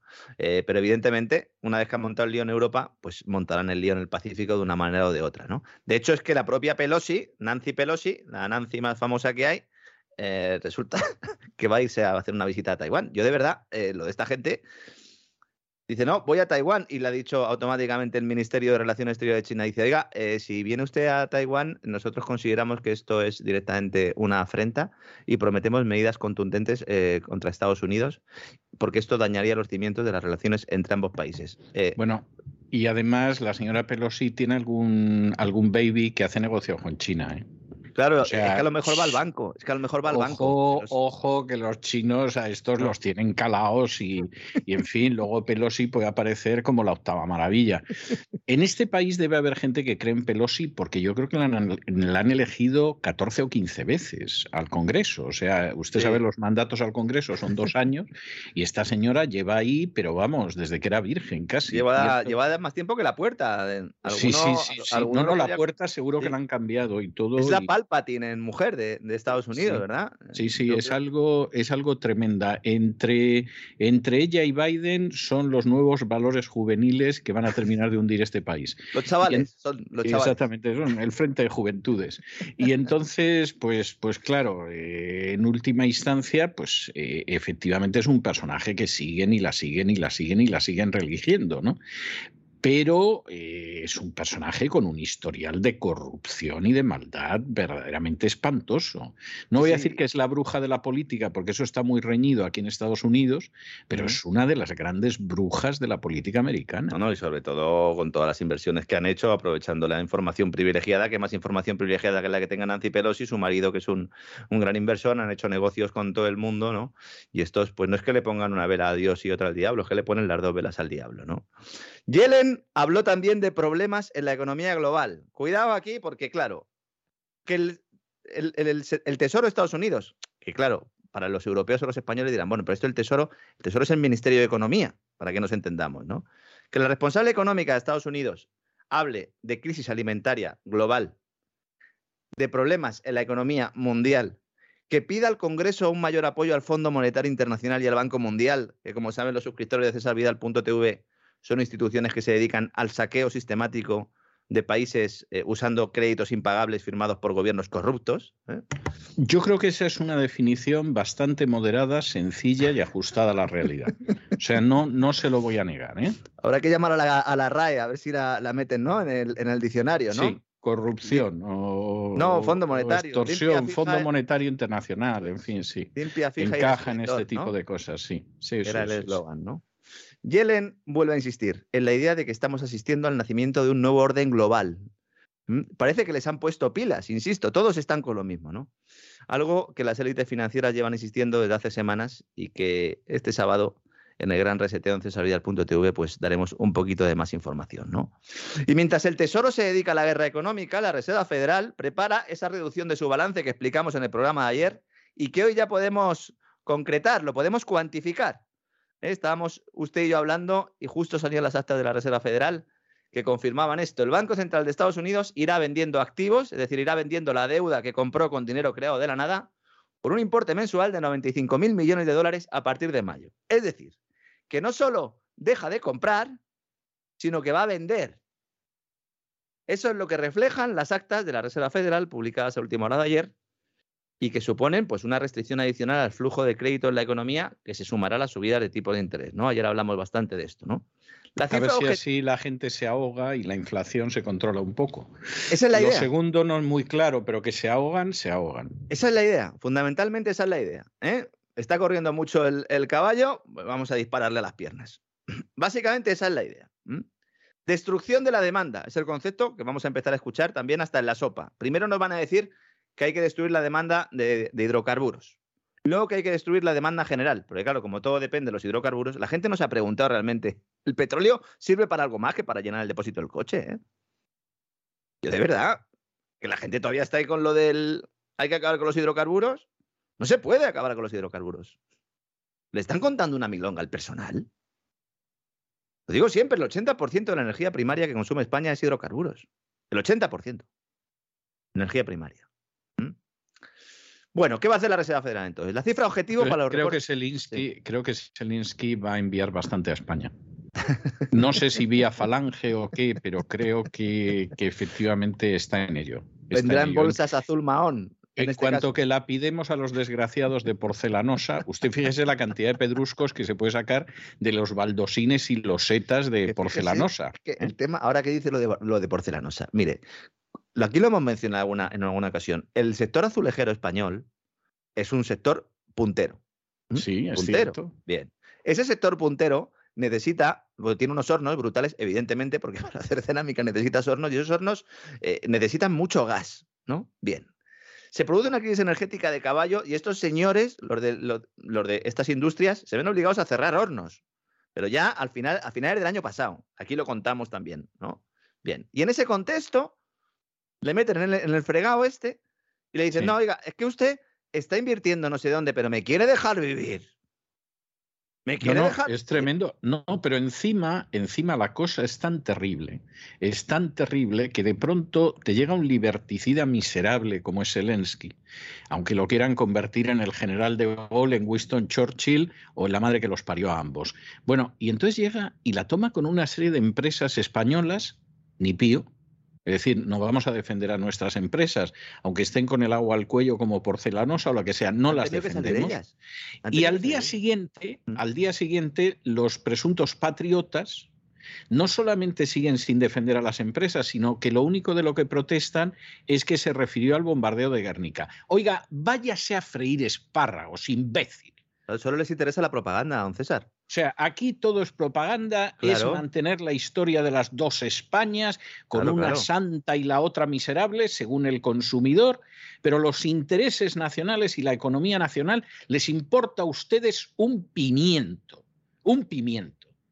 Y eso sí, eh, lo que está muy feo es lo de Guernica, pero en fin, de porcelanosa y de las empresas españolas no nos vamos a ocupar porque no lo ha hecho nunca ni la izquierda ni la derecha, salvo que pudieran trincar algo. Y hombre, no vamos a cambiar ahora que está aquí No, Zelensky. Es O sea, peor es- aún. Es, vergonzoso. Es peor aún porque luego por, por la tarde, la sexta, la televisión pública, bueno, iba a decir pública, bueno, vive el dinero público, ¿no? La sexta, llega y hace un televisión reportaje. pública. Sí, hace un reportaje contando que Zelensky es que se ha dejado a otras empresas fuera, o sea que hay más. Y entonces.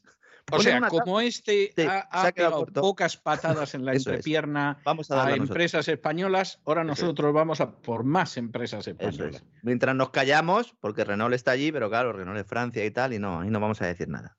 Es decir, eh, eh, que entendería yo incluso que dijéramos, bueno, pues vamos a intentar desviar la atención, ¿no? Diciendo, miren los franceses, pero no, no. Nosotros somos peores aún. Es que es, es alucinante. Pero es que, Es- es que, mire, es para romper a llorar. Vamos a ver, porque esto, esto es para romper a llorar, ciertamente. Es, es algo, confieso, que es algo que absolutamente me indigna, me indigna. Es decir, no solo no defendemos a nuestras empresas, sino que encima ayudamos a un liberticida a que las hunda todavía más. Y al mismo tiempo dices, bueno, pero es que es que el resto de los países, el resto de los países es que en esto son estrictos. Pero vamos a ver qué estrictos. Alemania sigue recibiendo el petróleo ruso. Estados Unidos hasta Estados Unidos finales también. de este mes de Sí, abril se queda con el petróleo ruso. Y los españoles son tan imbéciles, tan estúpidos y tan idiotas que consienten a un miserable liberticida como Zelensky que arremeta contra las empresas españolas. Mire, yo siento mucho decir esto, pero lo que le pase a España se lo merece. O sea, se lo merece. Porque es que, es que realmente los políticos son así, las furcias mediáticas son así. Vamos, le ha faltado salir al presidente de la conferencia episcopal española diciendo que es verdad, que a ver lo que hacen las empresas españolas.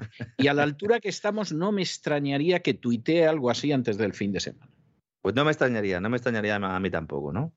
Hay que tener en cuenta, vamos a ver, eh, insisto, que son empresas eh, eh, que lo estaban ya pasando muy mal, que además eh, una de esas empresas, fíjese, viendo que no le defendía a nadie, porque claro, porcelanosa es porcelanosa, pero hay otras empresas que son, que son menos famosas y una de ellas ha dicho, miren, eh, nosotros perdonamos a Zelensky, es decir, déjennos en paz porque a nosotros no nos va a defender nadie, no sé, le perdonamos que haya firmado esto porque además en muchos de esos casos ni siquiera están haciendo negocios con Rusia, ¿no? Que hay otros ¿Cómo, que sí lo están cómo vas haciendo. a perdonar a ese? O sea, esto, esto en Estados Unidos, el representante de esa empresa primero va a ver a su congresista o claro. a su senador y le dice, mire usted, el hijo de Satanás este de Ucrania, manténgalo usted corto. Porque los empleos que hay en este país no los crea ese hijo de Satanás, ni siquiera en la industria de armamento, los crea empresas como las mías. Y a esta Sí, sí. gentuza usted no la puede apoyar porque Pero va eso en Estados Unidos, en. Estados Unidos, César, pero es que aquí tenemos a la fiscal general de Dolores Delgado. Sí, parece ser que le han encontrado una fortunilla por ahí Sí, en un sitio de estos agradable. Tiene ahí algo, sí, con Balta, la Lola y el Balta. Eh, podrían poner una tienda, ¿eh? ¿no? O- o no tienen nombre así, ¿no? La Lola y el Balta, ¿no? Podrían ser eh, Sí, una tienda de moda, ¿no? O Bonnie and Clyde, mejor dicho, ¿no? sí, la Lola y el Balta, la verdad es que suenan, suena bien. suena Balta es. Baltasar Garzón, para el que no lo sepa, que es su pareja. Eh, Efectivamente, mucho efectivamente. tiempo y que además defiende algunos de los implicados en el caso Villarejo, ¿eh? que está en la Audiencia Nacional, mientras pues su, iba a decir su mujer, ¿no? En este caso no, su pareja sentimental, como se dice ahora, novios y residentes en Madrid, ¿no? Que decían en el 1, 2, 3, ¿no? Bueno, pues esa es la situación, ¿no? Entonces, efectivamente, como dice usted, don César, con respecto, volviendo un poco al tema de la Reserva Federal, efectivamente hay que pegarle los tiros, ¿no? Al caballo en las patas, ¿no? En Wall Street ya hay voces que señalan algo que explicábamos hace unos días aquí, y es que va a detener la espiral alcista de precios pinchando la burbuja bursátil. En, ante- en anteriores situaciones inflacionarias, el anuncio de subida de tipo de interés era suficiente para enfriar las expectativas de alzar de precios, ¿no? Pero ahora, como hay tantos factores que son ajenos también a Estados Unidos, aunque ellos lo hayan provocado en buena medida, ¿no? Esa ruptura de suministros y tras décadas de doping monetario, pues los mensajes agresivos de la Reserva Federal no son suficientes. Entonces, si hablábamos ayer del Albrainer y de cómo había puesto sobre la mesa es un, mensaje ¿no? bastante duro de la Reserva Federal. Hace unas horas, la agencia Bloomberg pu- publicaba un artículo de opinión de Bill Dudley. Este tipo fue presidente del Banco de la Reserva Federal de Nueva York eh, durante una década, de 2009 a 2018, eh, cuando se gestó prácticamente toda la situación actual, cuyo título no deja lugar a la duda de la situación. Abro comillas. Si las acciones no caen, habrá que forzarlas a hacerlo. Esto lo está diciendo un responsable del Banco Central. Luego, cuando se produzca el ajuste, alguno dirá, pero ¿cómo se ha podido producir el ajuste? Que te lo están diciendo, muchacho. Que te están diciendo que hay que colapsar la bolsa para contener la inflación. Que te lo están contando. Muchacho, que te lo están diciendo, Muchacho. que diría Pedro- eh, eh, José Mota, o sea, muchacho. Muchacho, efectivamente, ¿no? Como respuesta. Harto sopas, que te lo están diciendo. Como respuesta a todos estos elementos, al final, pues el bono de 10 años de Estados Unidos sigue imparable. Yo de verdad, don César, me acuerdo hace unas semanas, iba a decir meses, pero no, hace unas semanas que decía, atentos, porque cuando el interés del bono eh, a 10 años de Estados Unidos pase el 1,5, es que hay, es que hay riesgo. Bueno, está en el 3 casi ya. Está en el 3. O sea, ya no es que haya riesgo, es que todo el mundo da por descontado algo, menos la señora Nadia Calviño, que estamos en una recuperación estupenda, magnífica, resiliente, inclusiva, sostenible, con igualdad Y de género. chulísima, y chulísima. Y chulísima, y chulísima, y chulísima. que diría Yolanda Díaz, ¿no? La señora de, del rabo de toro. Que suba la rentabilidad de un bono implica que el precio cae porque los inversores lo están vendiendo. Y lo notable aquí es que el bono a 10 años de Estados Unidos es el activo refugio por excelencia y lo están vendiendo. ¿Por qué? Porque todo el mundo espera la llegada de la recesión. Y Deutsche Bank, banco que según el propio Tesoro de Estados Unidos, según los papeles del FinCEN, es una de las mayores lavadoras de dinero procedente de actividades ilícitas del mundo, a pesar de lo cual sigue siendo uno de los bancos de referencia europeos, Deutsche Bank, alemán, ya le ha puesto fecha a la recesión en Estados Unidos, ¿no, César? Ya hay calendario. ¿Y cuándo va a ser la recesión? En 2023 y 2024. Va a Joder, ser qué estupendo. O sea, nos espera un 2023 y un 2024, pero de toma pan y moja que es caldo liebre, que decían en mi infancia. Al mismo tiempo que el gobierno español va a seguir diciendo que en, que en 2023 la recuperación es notable. Es decir, Estados Unidos está en recesión, pero nosotros no. No, hombre, no lo dude usted eso, porque a mí me parece que eso es que no se puede dudar. Dice el, es- el responsable de la Reserva Federal de, de Nueva York, dice, ya no consideramos que la Reserva Federal logrará un aterrizaje suave. Importante. Hemos dicho aquí siempre que la idea era un aterrizaje suave de la economía, frenar la locomotora, decíamos también, sin que descarrile, en todos esos ejemplos que hemos ido poniendo a lo largo de las últimas semanas y meses. Bueno, este señor dice que ya no, es- eso no es posible. Este señor, insisto, que ha estado sentado en el Consejo de Gobierno de la Reserva Federal. ¿eh? Y lo escribe en Bloomberg, que es lo mismo, no sé, que sacar una nota de prensa, ¿no? Dice, en cambio, prevemos que un endurecimiento más agresivo de la política monetaria empuje a la economía a una recesión. Esto lo dice el de Nueva York, ¿no? Antes de ver el informe de Deutsche Bank. Dice, está claro que la estabilidad de precios es probable que solo se logre a través de una postura de política monetaria restrictiva que disminuya significativamente la demanda. Volvemos otra vez a lo mismo, destruir la demanda. Una demanda que se ha construido, que se ha dopado, que se ha inflado a lo largo de los años. Se van a cargar la economía. O sea, es fantástico porque, claro, tú destruyes la demanda y los que construyen con su trabajo la demanda, pues supongo que se van a ir a la calle. O sea, Sí, es evidente. Sí. ¿Y entonces qué haces? ¿Subes impuestos? Porque claro, el déficit hay que financiarlo. En Estados Unidos por lo menos sigues teniendo el dólar. ¿Por cuánto tiempo seguirá siendo divisa de reserva? Eso da para, para otro programa, ¿verdad? Deutsche Bank nos dice que en 2023 empieza, que va a ser una recesión corta, 2023 y 2024, una recesión ligera, dice, con un pico de desempleo que, claro, ahora cuando lo diga algún español dirá, pero Lorenzo, muchacho, otra vez, ¿no? ¿Qué me estás contando? ¿Que van a tener un desempleo del 5% solo en 2024 durante la recesión? Pues eso es lo que dice Deutsche Bank. Vamos a ver. Yo entiendo que desde el punto de vista español esto no se comprenda, pero es que el paro que hay en España es, no sé, un paro comparable al de Zambia o al de Burundi. Es que nos tenemos que empezar a mentalizar de eso. Pues es que es así. O sea, esto es muy triste, por no decir que es muy indignante, que es las dos cosas. Pero efectivamente es que estamos en un paro tercermundista. Tercermundista. Razón por la cual, razón por la cual no cabe la menor duda de que todos los que aplaudieron el otro día a Zelensky mientras atacaba empresas españolas se merecen por lo menos dos leches cruzadas, como mínimo, ¿eh? Eso de entrada. Luego que me hablen a mí de la patria y de España y de lo que quieran. ¿Eh? O sea, Sí. Luego que me hablen de lo que quieran y al día siguiente protestando por Guernica. Mire, váyase usted a escardar cebollinos, imbécil.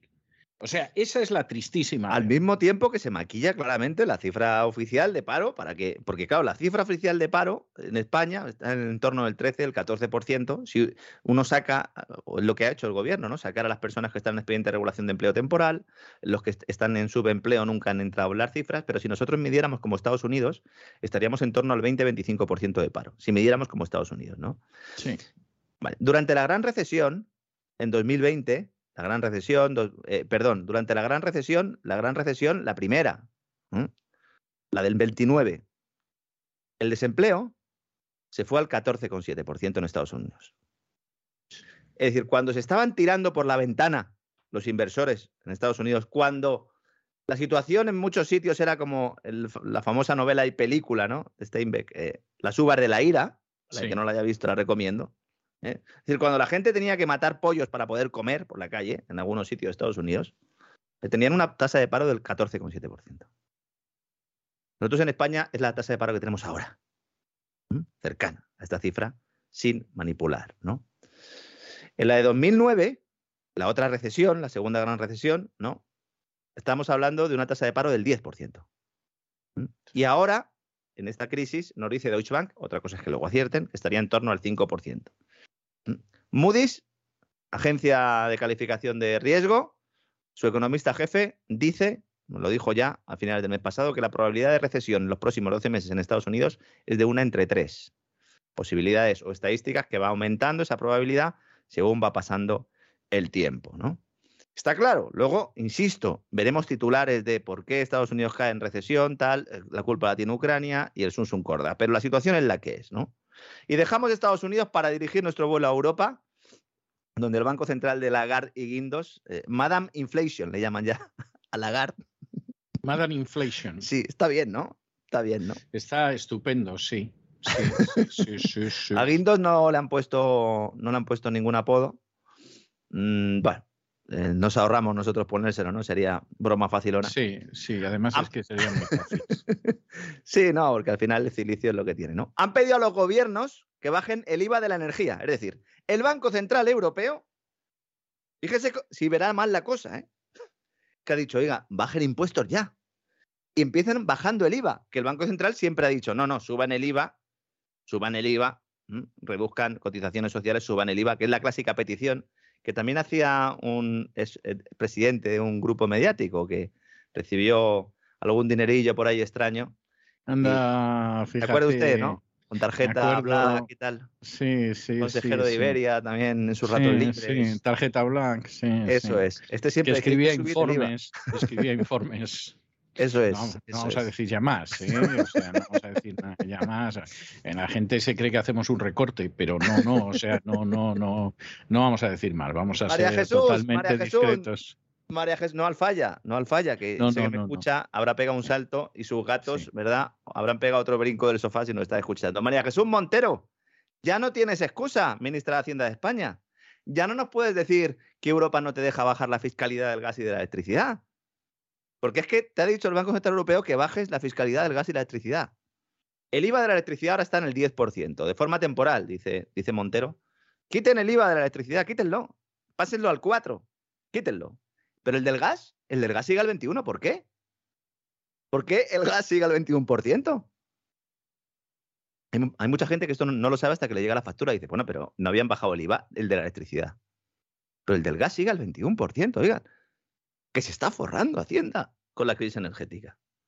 ¿Y cómo es que el Banco Central Europeo sale con esto ahora? Pues porque se considera, y esto también es muy importante porque refleja hasta qué punto están perdidos estos tipos, lo llevamos aquí diciendo tiempo. El Banco Central Europeo se considera incapaz de frenar la subida de los precios de la energía subiendo tipos de interés. ¿Por qué? Porque dicen que eso supondría suprimir la demanda masivamente e inducir una costosa recesión. Otros con lo mismo con la destrucción de la demanda. ¿Y esto quién lo ha dicho? ¿Lo ha dicho alguna fuente a Financial Times, algún alto funcionario, como le gusta a ellos decir? No. Lo ha dicho un miembro del comité ejecutivo de la institución que se llama Fabio Panetta. Ha dicho, un endurecimiento monetario, es decir, subida de tipo de interés y retirada de compra de activos, en estos momentos, dice, no afectaría directamente a los precios de importación de la energía y de los alimentos, que están influenciados por factores globales. Ya empezamos a decir, yo esto no lo puedo arreglar. Si no hubieras dopado la demanda artificialmente durante años y años y años, ¿eh? a lo mejor no estamos en esta situación. Pero bueno, ahora dice, yo no lo puedo arreglar. Así que, para poder arreglarlo, yo de momento subo tipos y ustedes, gobiernos, me bajan impuestos porque vamos a destruir la demanda doméstica. Y si no bajan impuestos, esto va a ser tremendo. Habla de rebajar la actividad real, el empleo, lo que a su vez afectaría a rentas y salarios. Nos están avisando, insisto. Antes algún banco central decía una cosa, otro otra, algún gobernante decía una cosa, otro otra. Ahora no, ahora hay pensamiento único. Hay orden de quién? Del Banco Internacional de Pagos. Y a su vez, ¿quién da las órdenes al Banco Internacional de Pagos? El grupo de los 30. Algunos estarán en su casa diciendo, ¿cómo que el grupo de los 30? Búsquenlo en Internet. Los suscriptores de César Vidal ya saben quiénes son. ¿Mm? El grupo de los 30. Los que manejan la política monetaria del mundo. ¿Mm? Ya no es que no haya soberanía regional, es que no hay soberanía de ningún tipo monetario. ¿Mm? Luego nos dirán, no se podía saber. Luego encima van a culpar a los gobiernos porque van a decir, pero hombre, ¿cómo no habéis bajado el IVA? Lo tenéis que haber bajado, no veis la, que habéis liado. No, señores, ¿eh? no, señores. Son culpables ustedes como políticos y como banqueros centrales que también son políticos, ¿no? Una cuestión también. Vamos a ver. Si el Banco Central Europeo dice que hay que bajar el IVA y además, otra cosa que ha dicho Paneta, incrementar las transferencias sociales, fíjese cómo lo tienen que ver, ¿eh? La destrucción de la demanda va a ser una destrucción brutal. Vamos a empezar a hablar de renta básica, vamos a escuchar hablar de renta básica en breve, ¿eh? renta básica universal, porque esa es la que van a intentar meter en, la, en esta crisis y nos están preparando ya, ¿no? Porque claro, si uno tiene menos IVA, es decir, recauda menos dinero y da más subsidios, el, el dinero de dónde sale, ¿cómo se paga? Pues porque vendrán luego subidas de impuestos adicionales. Porque no se puede soplar y sorber al mismo tiempo. Esto mi hijo de cinco años lo sabe. ¿eh? Le das un batido con una pajita, el primer día se mancha, el segundo también, y el tercero ya no. Pues no se puede soplar y sorber al mismo tiempo. Cuando en un entorno inflacionario, recesivo, lo único que puede hacer el gobierno es subir impuestos. Y con eso termina de matar la economía, destruir la demanda. Y entonces, claro, se acaba con la inflación y con todo. Absolutamente, claro. Dicen, bueno, es que ya no hay inflación, porque claro, como la gente no puede comprar nada, ¿El gobierno español está haciendo algo al respecto? Está obsesionado con intentar topar el precio del gas, limitarlo. Está todavía eh, Teresa Rivera con esto. Aquella propuesta que estaba ya hecha y tal, se la ha mandado a Bruselas, le ha dicho, mira, vamos a poner el, gas a 30, a 30 euros el megavatio hora. Bueno, pues en principio Bruselas, según la información que tengo yo, solo está dispuesta a admitir, a empezar a hablar a partir de los 80 euros el megavatio hora. Fíjese si se queda cerca de lo que está planteando el gobierno. Eso en el caso de que la Comisión Europea finalmente acepte el plan, ese plan de desconexión ibérica, que es como lo llaman ahora, que queda muy bonito, y la creación de dos mercados, uno interno y otro para la interconexión con Portugal, ¿no? También con, con, Francia, ¿no? La patronal Sedigas ha dicho ya que si se interviene el precio del gas, algo que es evidente, pone en peligro la seguridad de suministro. Es que es evidente. Si tú intervienes el precio del gas, ¿qué incentivo tiene el que compra el gas para seguir comprándolo. Es que eso no se lo pregunta nadie. Es que es de sentido común, o sea, es que es que es algo de sentido común. Claro, oiga, es que vamos a rebajar, vamos a intervenir el precio, muy bien. ¿Y, ¿Y, la diferencia quién la pone? Porque es que además, si lo que tenemos que hacer es compensar una parte de la demanda perdida, no ya por eh, Rusia en el caso de España, sino por, por Argelia y por, y por ese tubo del Magreb, que desde octubre ya no trae gas también, ¿no? Si lo que tenemos que hacer es comprar el gas natural licuado, que es más caro, pues el problema aumenta. Es decir, si tú intervienes el precio del gas en un contexto de incremento de precios, sobre todo en los mercados internacionales, y en concreto el gas natural licuado, que es el que tienes que comprar para tus plantas regasificadoras, pues ya me irá. Entonces, al final, la única manera de hacer esto, si se realiza, es poniendo algún tipo de compensación a las empresas que compran el gas. Y entonces estamos haciendo un pan con tortas, una vez más. Lo que pasa es que ganas tiempo y ganas tiempo, pues, por ejemplo, para que Calviño se vaya a Europa o para que María Jesús Montero se vaya a ser la vicepresidenta del gobierno de Andalucía, don César. Ese es el plan. ¿Qué le parece? Pobres andaluces. Pobres andaluces, sí. Volvería a su tierra, ¿verdad? No, y seguramente estaría mejor que en Madrid, es muy posible, pero pobres andaluces. Ese es el plan de Sánchez. Si Juan Espadas eh, logra presidir Andalucía en la batalla contra Moreno Bonilla, que como ya saben todos nuestros amigos, y si no se lo contamos aquí, se adelantan elecciones en Andalucía. Y bueno, pues a ver qué sucede con el dúo eh, Bonilla-Espadas. La verdad es que no sé eh, si los andaluces van a, van, a, van a tener algún cambio en la política, ¿no? Gane uno o gane otro. Con que se vaya el consejero ese de sanidad que tienen, el señor Aguirre, ese que decía que había que implantar restricciones por si colaba, ese que sigue obsesionado con las mascarillas, que yo creo que en su casa se ducha con una mascarilla puesta, porque no está de acuerdo en que se retiren las mascarillas. Claro, le viene ahora la Semana Santa y se va a liar una en Andalucía con la, con la Semana Santa y las mascarillas, don César, que ya hemos comentado aquí, que se han impuesto pues eh, algunas restricciones, se estaba empezando a hablar, ¿no? De que pudieran llevar incluso los, los cofrades su mascarilla puesta y tal. Y claro, el señor Aguirre lo que dice, nos vamos a juntar ahí un montón de gente ¿eh? y como tenga yo aquí incremento de contagios, sean reales o no, me cuesta el puesto de cara a las elecciones. Porque estos tipos solo piensan en eso. y no porque lo diga Lorenzo Ramírez o César Vidal, ni porque lo diga ningún eh, totalitario, ¿eh? porque lo decía ya Buchanan, el incentivo del político es ganar elecciones, punto. No Efectivamente, y, llegar al poder y luego mantenerse bien. Eso es, y ya está, no hay más, no hay más, ¿no? Una señora Montero, que para que vean, sobre todo al otro lado del Atlántico, porque aquí ya la conocemos bien, nuestros oyentes allí en, en América, para que vean ¿no? lo que es esta señora, ¿no? ministra de Hacienda. ¿no? Dice, bueno, a ver qué podemos hacer para bajar los carburantes. Y hace unas semanas le dice a Sánchez, dice, mira, vamos a intentar hablar con las petroleras y claro, mm, como no podemos nosotros hacer una rebaja, pues vamos a hablar con ellas y que, y que hagan ellas la rebaja. Entonces, nosotros les prometemos algo, les prometemos que en alguna reforma mm, legislativa del futuro y tal, les vamos a dar algo más, y ellos pues nos hacen este favor y ya está, ¿no? Así se hacen las cosas en España, ¿no? Llama la señora Montero a los señores eh, de las máximas eh, petroleras españolas, Y entonces Repsol y compañía, ¿no? Y entonces llegan allí, se sientan y tal, y entonces le dice Montero, dice, oye, a ver si me podéis eh, hacer una acción concertada entre todos y bueno, pues eh, rebajáis el precio del carburante. Entonces, claro, los que estaban ahí se miran y dicen, eh, señora, eso, es, eso es ilegal. Eso es una actuación de cártel. Esto es una concertación de precios, eso es ilegal. Y entonces Montero se queda blanca porque en ese momento se da cuenta realmente de que era ilegal. O sea, fíjense, esta señora es la ministra de Hacienda de España ministra de Hacienda de España, ¿no? Entonces ahí estaban eh, Josu Nímaz, estaban, eh, bueno, estaban el presidente de la Asociación Española de Operadores de Productos Petrolíferos y estaban pensando todos, pero vamos a ver, si está la CNMC los ánimos de competencia continuamente sacando sanciones y esto no está diciendo, oiga, no concerten ustedes precios, no actúen como un cártel, y me está diciendo la señora esta que actuemos como un cártel, y entonces se levantan todos se dan la mano como diciendo, bueno, mm, una reunión que no sirve para nada, ¿no? Y posteriormente es cuando el gobierno saca su plan para rebajar el precio de los carburantes. Saca el plan y entonces le dice, mirad, la rebaja irla adelantando vosotros que luego ya sí eso yo os la pago. Y se tumba la web del Ministerio de Hacienda.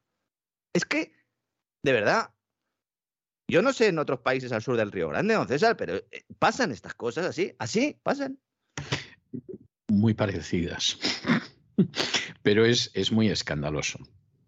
¿Es escandaloso o, lo siguiente? ¿no? Yo de verdad he hablado con algunas eh, de los responsables de estas compañías que es que no daban crédito, decían, es que no, no damos crédito tal como nos lo expuso la señora Montero el asunto, ¿no? Más cosas españolas. El tema del viaje a Argelia. Eh, perdón, el, viaje a Rabat. No, Argelia no vamos. Argelia no, vamos. No, Argelia, Argelia, Argelia el que va el Draghi, no sé si sabe. Eh, no, no quieren saber nada de nosotros. De Draghi sí, de Draghi sí, le, van a recibir y van a hacer un viajecito estupendo porque Draghi Italia también recibe gas argelino. ¿no? Una de las claves del viaje de Sánchez a Marruecos nos están diciendo que pasa por buscar una alianza energética entre España y Marruecos para el desarrollo de energía renovable y la interconexión eléctrica entre los dos territorios no es que. No es que vayamos a proteger a Ceuta y Melilla, es que no sé, directamente les podemos dar Andalucía directamente, ¿no? Es que es alucinante. Bueno, bueno, todo se andará. ¿eh? Yo no quiero ser agorero, pero tal y como van las cosas, el día menos pensado. ¿eh? Es que es tremendo porque dicen, no, y esto es para conseguir reducir las emisiones de CO2. Eh, oigan, tápense un poco Que esto, esto, esto ya no cuela, de verdad. Es que incluso la gente que trabaja en sectores de renovables están ya pasando vergüenza ajena. Pero ¿cómo que te vas a Marruecos a hacer una alianza de energías renovables? Pero, pero tú a, a quién quieres engañar? A nadie. Dicen, no, bueno, es que... bueno, pensarán engañar a todos los españoles. ¿Sí? Cuestión aparte es a los que engañan. Desde luego, los que en España se enteren y oigan Marruecos, ya se temen lo peor. Sí, lo primero que, lo que piensa uno es, dice unos ¿eh? paneles solares, ¿verdad? Pero mientras no mencionen el bombardeo sí. de Guernica, pueden hacer lo que quieran. ¿Cómo, ¿Cómo, le saca punta, eh, don César? No, lo que pasa es que estoy muy indignado. Es que estoy muy indignado. O sea, y, y se lo digo sinceramente, yo he, he visto pocos espectáculos más repugnantes y vomitivos que, que, la acogida que al liberticida Zelensky le dispensó el Parlamento español desde la extrema izquierda a la claro, extrema derecha. Claro, ahí lo preocupante realmente. Claro, es esa unanimidad, ¿verdad? Es esa unanimidad. Me recordó un poco a, a esos momentos de los, los, dos minutos del odio, en este caso serían los dos minutos del amor, ¿no? De la novela de, de Orwell de 1984, cuando todos se levantaban a, a, a gritar, ¿no? De alguna manera, eh, a mí me la masa recordó, enfervorecida. A mí me recordó ese episodio bochornoso que se vivió en Cataluña cuando todos También. los medios de comunicación sacaron un editorial conjunto. Y yo dije, esto no lo vi yo ni en la dictadura de Franco.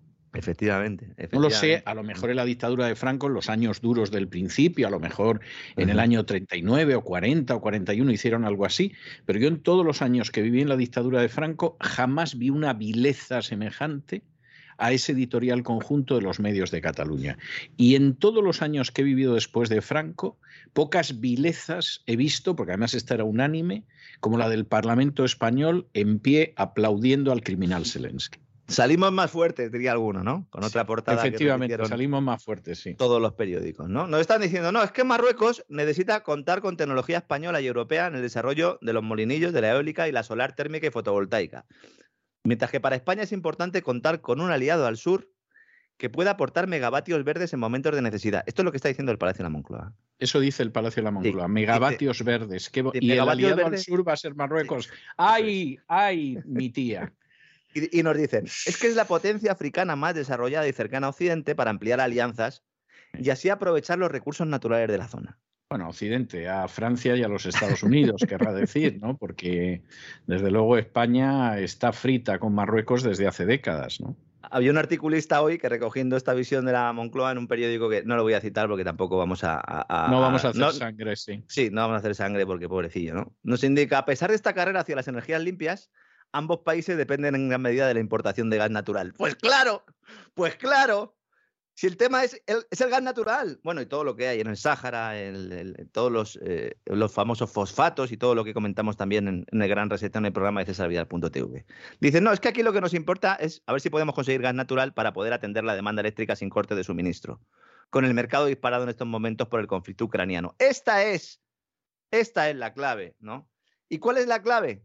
¿Qué es lo que se va a negociar? Lo que quieren es ver qué hacen con el gasoducto cerrado del Magreb, con la parte que hay en Marruecos, porque el gasoducto del Magreb traía de Argelia el, gas, eh, del hay un yacimiento en Argelia muy importante, entonces salían ahí dos tubos, uno el del Magreb eh, y otro el de el de Mergaz, ¿no? el que gestionan Naturgy y, y BlackRock y que llega a Almería, el otro era Costa Gaditana, y entonces ese lo cierran por el lío que tiene Argelia y Marruecos, ya lo hemos contado aquí, y entonces dicen, bueno, ¿y ahora qué hacemos con este tubo? Porque claro, este tubo no puede traer el gas de Argelia. Entonces, ¿qué hacemos? Vamos a traer el gas de España a Marruecos. Diga, pero, y, pero ustedes no tienen problemas de, de, gas ahora, señores españoles. Dice, sí, pero no se preocupen, se lo compramos a Estados Unidos. es que, de verdad, es, parece es, un chiste. No, no, es, es, es de verdad, es una locura. Es si se lo compramos locura... a Estados Unidos, lo metemos en el tubo para que vaya al revés y nosotros exportamos gas, que somos una potencia gasística internacional, como bueno, en realidad lo somos, tenemos reservas, pero como la ley no permite, no permite eh, eh, emplear la tecnología de la fracturación hidráulica del fracking, pues ese gas está ahí, no lo cogemos nunca, somos los más tontos de capirote del mundo, porque se lo compramos a los americanos que sí usan el fracking y además, por no mencionar, ¿usted sabe la contaminación de un buque metanero, lo que es viniendo de Estados Unidos? No, no, no, no, eso es algo. Su, sí, pero ahí, ahí no somos verdes. Ahí no. O sea, a ver si usted se entera, porque ahí nosotros no somos verdes. ¿eh? Es que no me entero. es verdad, hacemos es verdad. cosas chulísimas. ¿eh? Cosas chulísimas hacemos, pero no somos verdes. Dice, bueno, ¿y entonces, ¿qué, ha- Entonces, y entonces qué hacemos? Se lo compra- Y entonces dicen los de Argelia, eh, a Marruecos no le compres tú el gas y se lo pases por el tubo, ¿eh? Y entonces le dice Sánchez a Argelia, dice, no, no, si lo van a comprar ellos. Pero lo metemos en nuestras plantas regasificadoras y nosotros se lo vendemos. A Sánchez le han prometido en la OTAN que España va a ser un elemento central de un hub energético con el sur de África y se lo ha creído. sí, bueno. Se lo ha creído. fin, nunca ha sido muy listo, ¿eh? Salvo Bueno, para quedarse donde se queda. Claro, claro, es un killer, ¿no? Entonces, además de ese gas, dicen, no, vamos a traer también el gas de Nigeria. Claro, Anda, cuidado. anda, anda. Cuidado porque Nigeria es el tercer proveedor para- en España, aporta alrededor de un 12% de la demanda, es decir, aporta más de lo que aporta a Rusia, ¿no? a España, en el caso de España, ¿no? Y es uno de los principales productores del mundo. Y ahora está todo el mundo a ver cómo le mete mano a Nigeria. Es decir, empezaremos a escuchar hablar eh, mucho de Nigeria, seguramente también le dediquemos un, un programa, ¿no? Un gran reseteo, ¿no? Entonces, hay ya grupos españoles interesados en traer ese gas a través de Marruecos, sin entrar en la parte argelina del gasoducto, porque si no, entonces la tenemos, ¿no? Esto es muy difícil, es un, es un proceso complejo, pero de esto es de lo que va a hablar eh, el gobierno español con el marroquí. ¿no? Además, ha dicho Sánchez que va él, que él, lleva todo, no ha dejado prácticamente a ningún ministerio meter baza y está personalista a tope. ¿no? Mientras Argelia, como digo, invita a Draghi para convertirlo en socio preferente del gas. Es Argelia de que nosotros recibimos el, el precio, la preciada materia prima y que nos van a subir los precios. Único país, en principio, del mundo al que Argelia va a subir los precios después del papelón de, de Sánchez. ¿no? Hoy voy a terminar con tres eh, noticias muy rápidas. ¿no? Dos son buenas para, para, las personas implicadas y la tercera es buena para todos. Voy a intentar hoy acabar con una noticia. La primera, persona implicada, ministra de Asuntos Exteriores, ex Arancha González Laya. Imputada. Hay gente que no se acuerda. Esta señora está imputada por el caso Gali, precisamente por la entrada en España del líder del Frente Polisario, Brahim Gali, en aquel sainete, ¿no? Que ha acabado en sede judicial. ¿no? El pasado 10 de marzo, el juez desestima la petición de cerrar diligencias para la exministra, que está eh, siendo investigada, imputada por las circunstancias en las que este hombre pues, llega a España a través de la base aérea de Zaragoza en abril de 2021. No hace falta pensar mucho, si llegas a una base aérea, pues si no eres amigo te disparan. Así que sí. amigo tenía que ser el que aterrizó. ¿no? Sí. Muy bien. Esta señora acaba de fichar por Danone. Muy bien, muy bien. ¿Mm? ¿Qué le parece? Bien, ¿no? Bueno, los yogures que no tienen nada que ver con los uigures, aunque seguramente hay gente que lo confunda. Vamos a ver. Han pasado siete meses desde que esta señora fue cesada. ¿Mm? No puede eh, trabajar en una gran empresa. La ley exige un periodo de incompatibilidad. Porque usted lo diga. Porque usted lo diga. O sea, usted, usted que es un agua fiesta. Don la propia ley española pero, dice que no puede. Pero bueno, ¿y desde cuándo la ley en España puede evitar las obras de misericordia? O sea, vamos a ¿qué ver, pasa, Lorenzo, ¿qué le pasa a, los, a, los, a, los, ministros de exteriores con, con eh, las empresas eh, con las empresas francesas? Yo no sé, yo creo que hay una querencia, pero, pero si fueran empresas de otro sitio pasaría lo mismo, ¿eh? O sea, no nos vamos a engañar aquí porque, porque realmente hay una querencia por todo este tipo de empresas que, que es, vamos, impresionante. Ana yo Palacio, acuerdo, Ana Palacio también, lo comentamos también. Eh, claro, es asesora yo... del gobierno de Marruecos. Asesora del gobierno claro, de Marruecos. Luego Ana Palacio, por eso escribe lo que escribe, es que claro. al final todos sabemos perfectamente por dónde van los tiros. Pero vamos a ver, yo me acuerdo, porque uno ha sido inocente, aunque parezca mentira, incluso virgen. Y entonces yo me acuerdo cuando en un momento determinado empezó a aparecer en la época de Felipe González, cómo había políticos que entraban en empresas extranjeras. Y yo decía, pero hombre, ¿cómo puede hacerse eso? Esto, esto es algo que verdaderamente es, es, esto es un disparate, esto no puede ser pensaba yo entonces, ¿no? Luego he visto aplaudir a todos a Zelensky, o sea, que, que, quiero decir, y atacar a Porcelanosa y solo protestar por Guernica, o sea que... Pero fíjese, fíjese que además está ahí la conexión marroquí-francesa, o francesa-marroquí. Me que está ahí, claro, que está ahí todo el rato. Es como, no sé, ese, el espíritu, ¿no? De esa, de esa abuela, ¿no? Que, no, que no, te, no, termina de irse, ¿no? Porque está todavía, ¿no? Dándole collejas al, al, al yerno, ¿no? Diciendo, eh, ¿por qué te casaste?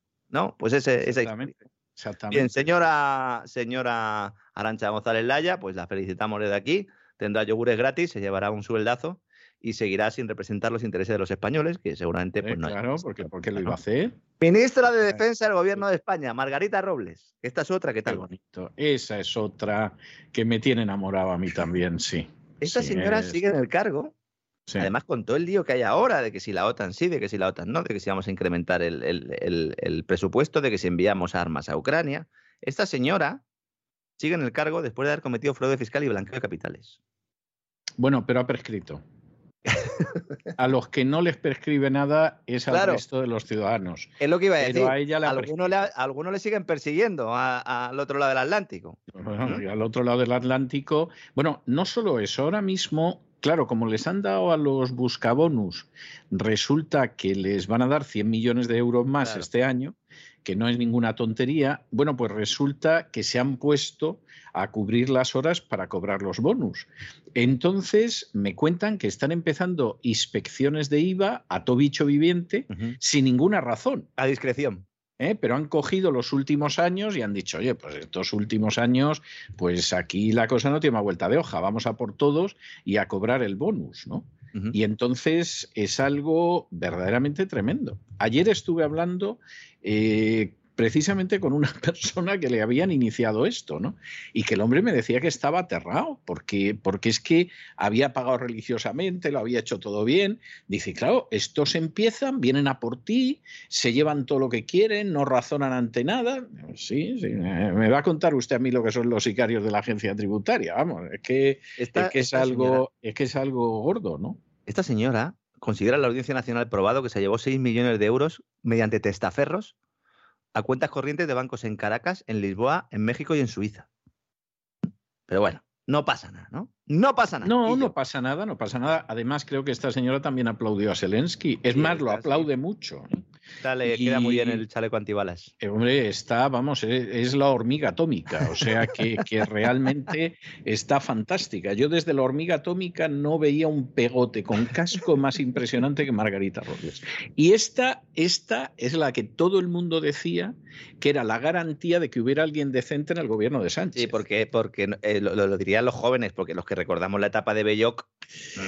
Claro. Ya, pero, pero la gente, no, no, lo decía también gente mayor y además yo creo que recordaban la etapa de Belloc, pero en Incluso como buena, incluso como buena. Sí, sí, porque claro, esta gente como lo que quiere hacer es unas lecturas que al final les beneficien, pues entonces te decían, bueno, sí, pero el malo, Belloc, ministro bicéfalo. Era Belloc. De Interior y de Justicia a la vez. Lo de Belloc, lo de Belloc fue algo increíble, porque además todo apunta a que era un traidor. Es decir, aprovechó encima su cargo para intentar erosionar la posición de Felipe González y ser califa en lugar del califa. Sí, sí. Y a lo más, a lo más que llegó es alcalde de Zaragoza. Sí. no está mal, no está mal, pero entre eso y presidente del gobierno, a, a, mí me recibió, bueno, a mí personalmente, ¿no? Con un grupo de periodistas, ya siendo alcalde de Zaragoza, en un viaje que hicimos eh, a la ciudad, no me acuerdo por qué era, era, era por alguna empresa que nos haya llevado allí, tal, enseñarnos alguna cosa, intentar eh, que hiciéramos un poquito de propaganda, ¿no? Y entonces me acuerdo perfectamente que llegamos allí, los periodistas de los principales medios económicos y financieros eh, de, Madrid, bueno, sí, trabajamos en Madrid, y entonces cierra la puerta su asesor y dice, perdona, ¿me puedo quitar la chaqueta? Y yo, sí, hombre, por supuesto, se puede quitar usted, está usted en su casa, ¿no? Y entonces se quita el hombre la chaqueta y dice, sentaros, sentaros. No veis las ganas que tenía de hablar con alguien que no fuera de provincias.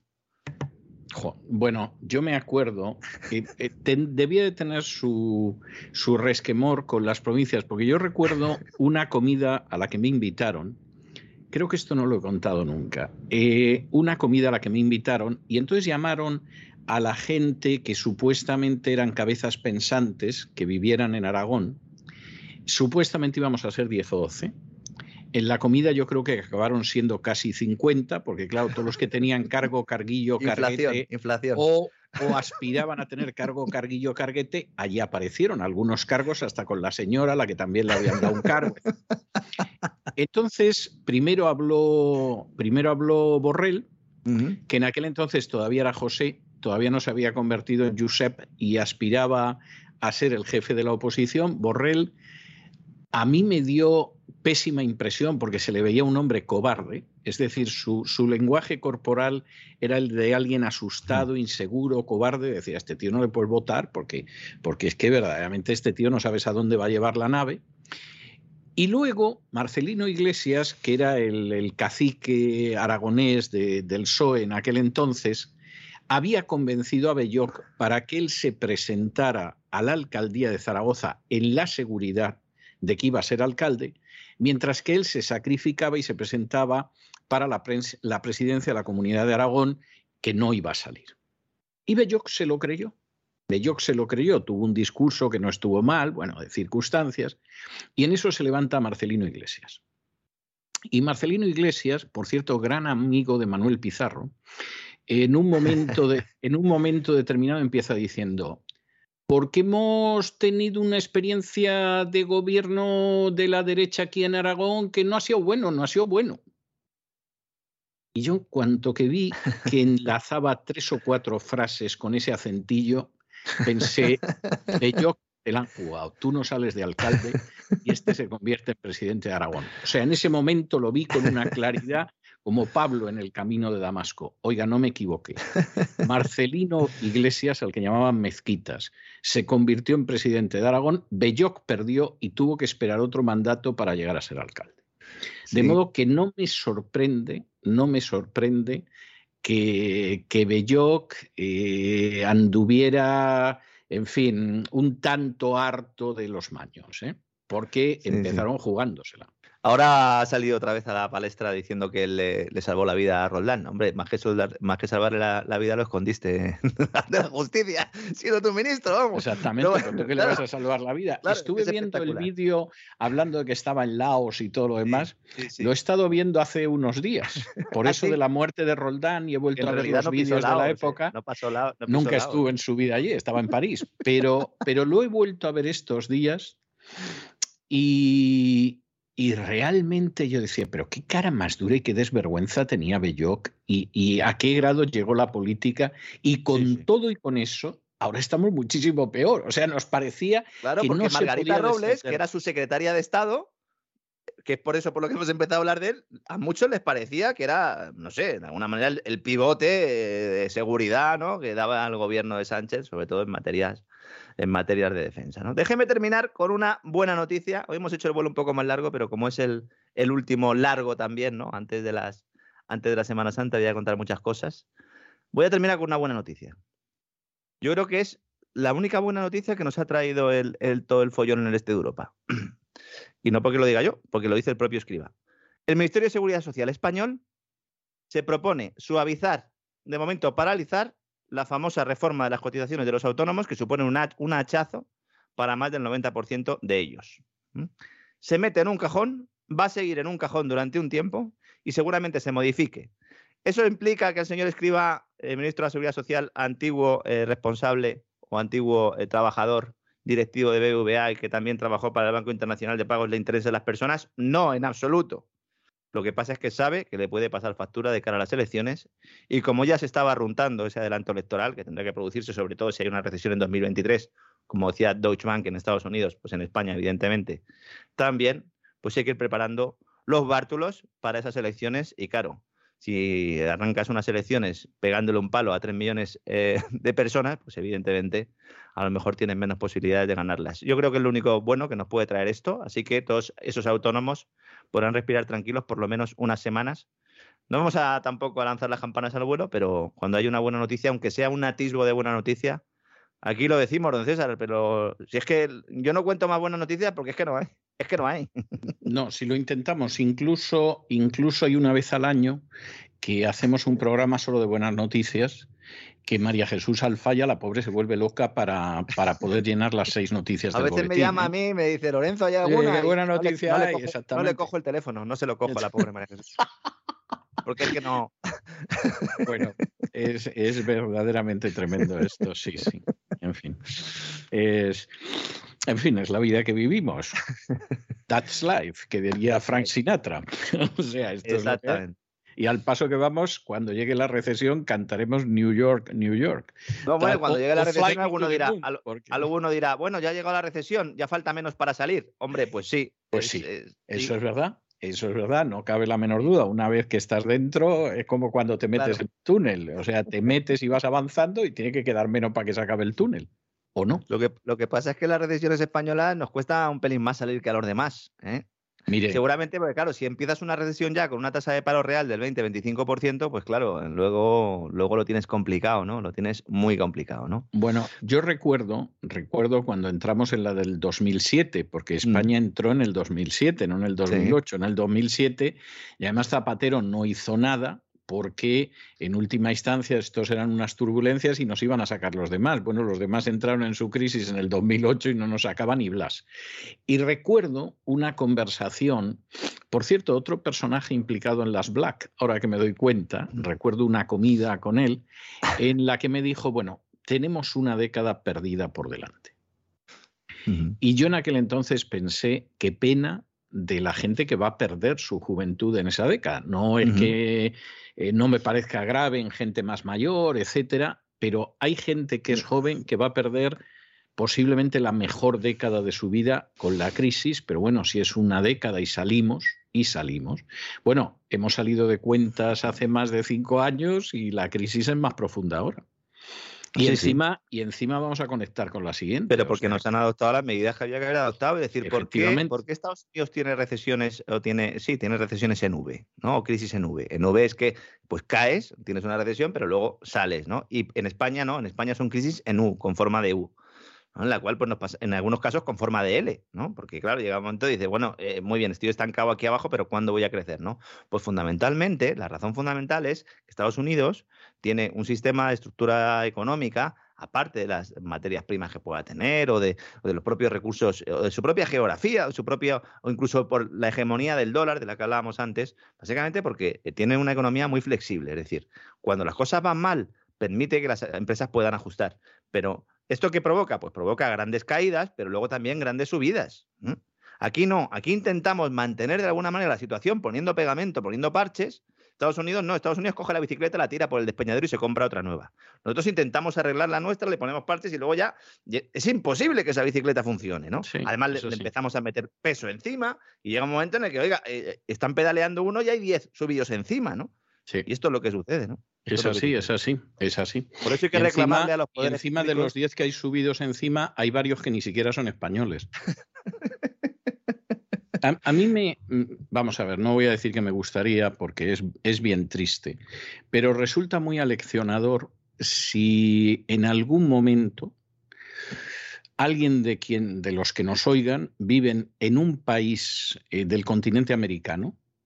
No creo que esto se produzca igual en Europa, en Asia o en África. Yo lo he visto en el continente americano.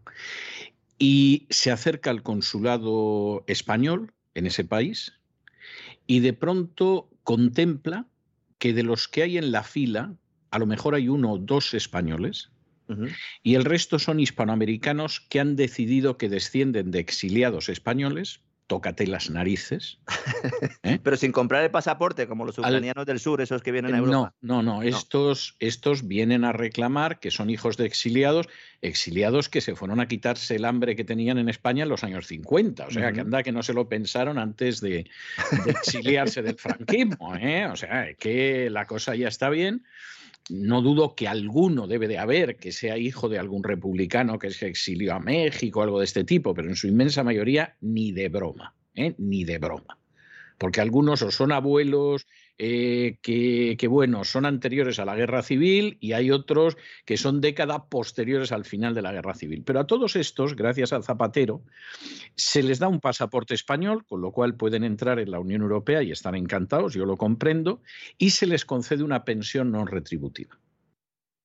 Entonces, cuando los españoles que han cotizado toda su vida se las van a ver negras para cobrar su pensión, que sepan que si se dan un paseo por los consulados españoles en el extranjero, están llenos de foráneos que apelando a una supuesta eh, causa republicana de sus padres y abuelos, que en la inmensa mayoría de los casos es rotundamente mentira, y se podría ver que es mentira, a esta gente se le da la ciudadanía española y luego una serie de derechos a costa de los españoles. Habría que preguntarse incluso Gracias, si, Zapatero, gracias. habría que preguntarse incluso si sería ético, lícito o, o legítimo que se la dieran, aunque fuera verdad.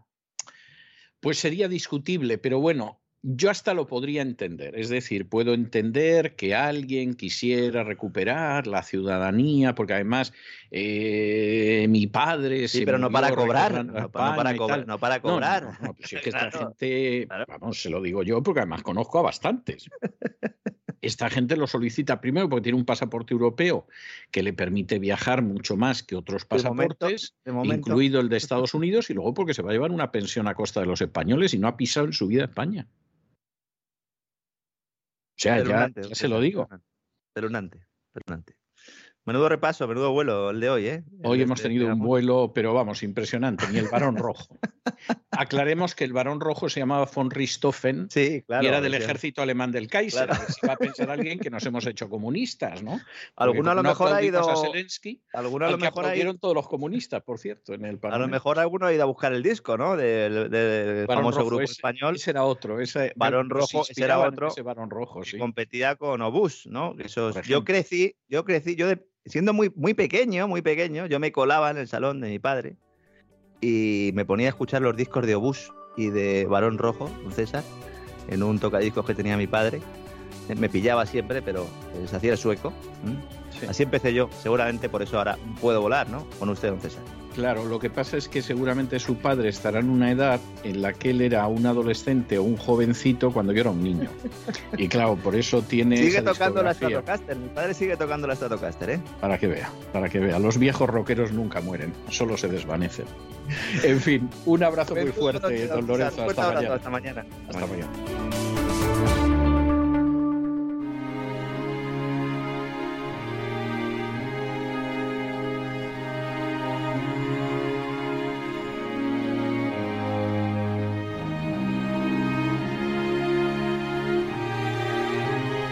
La biblioteca con Sagrario Fernández Prieto.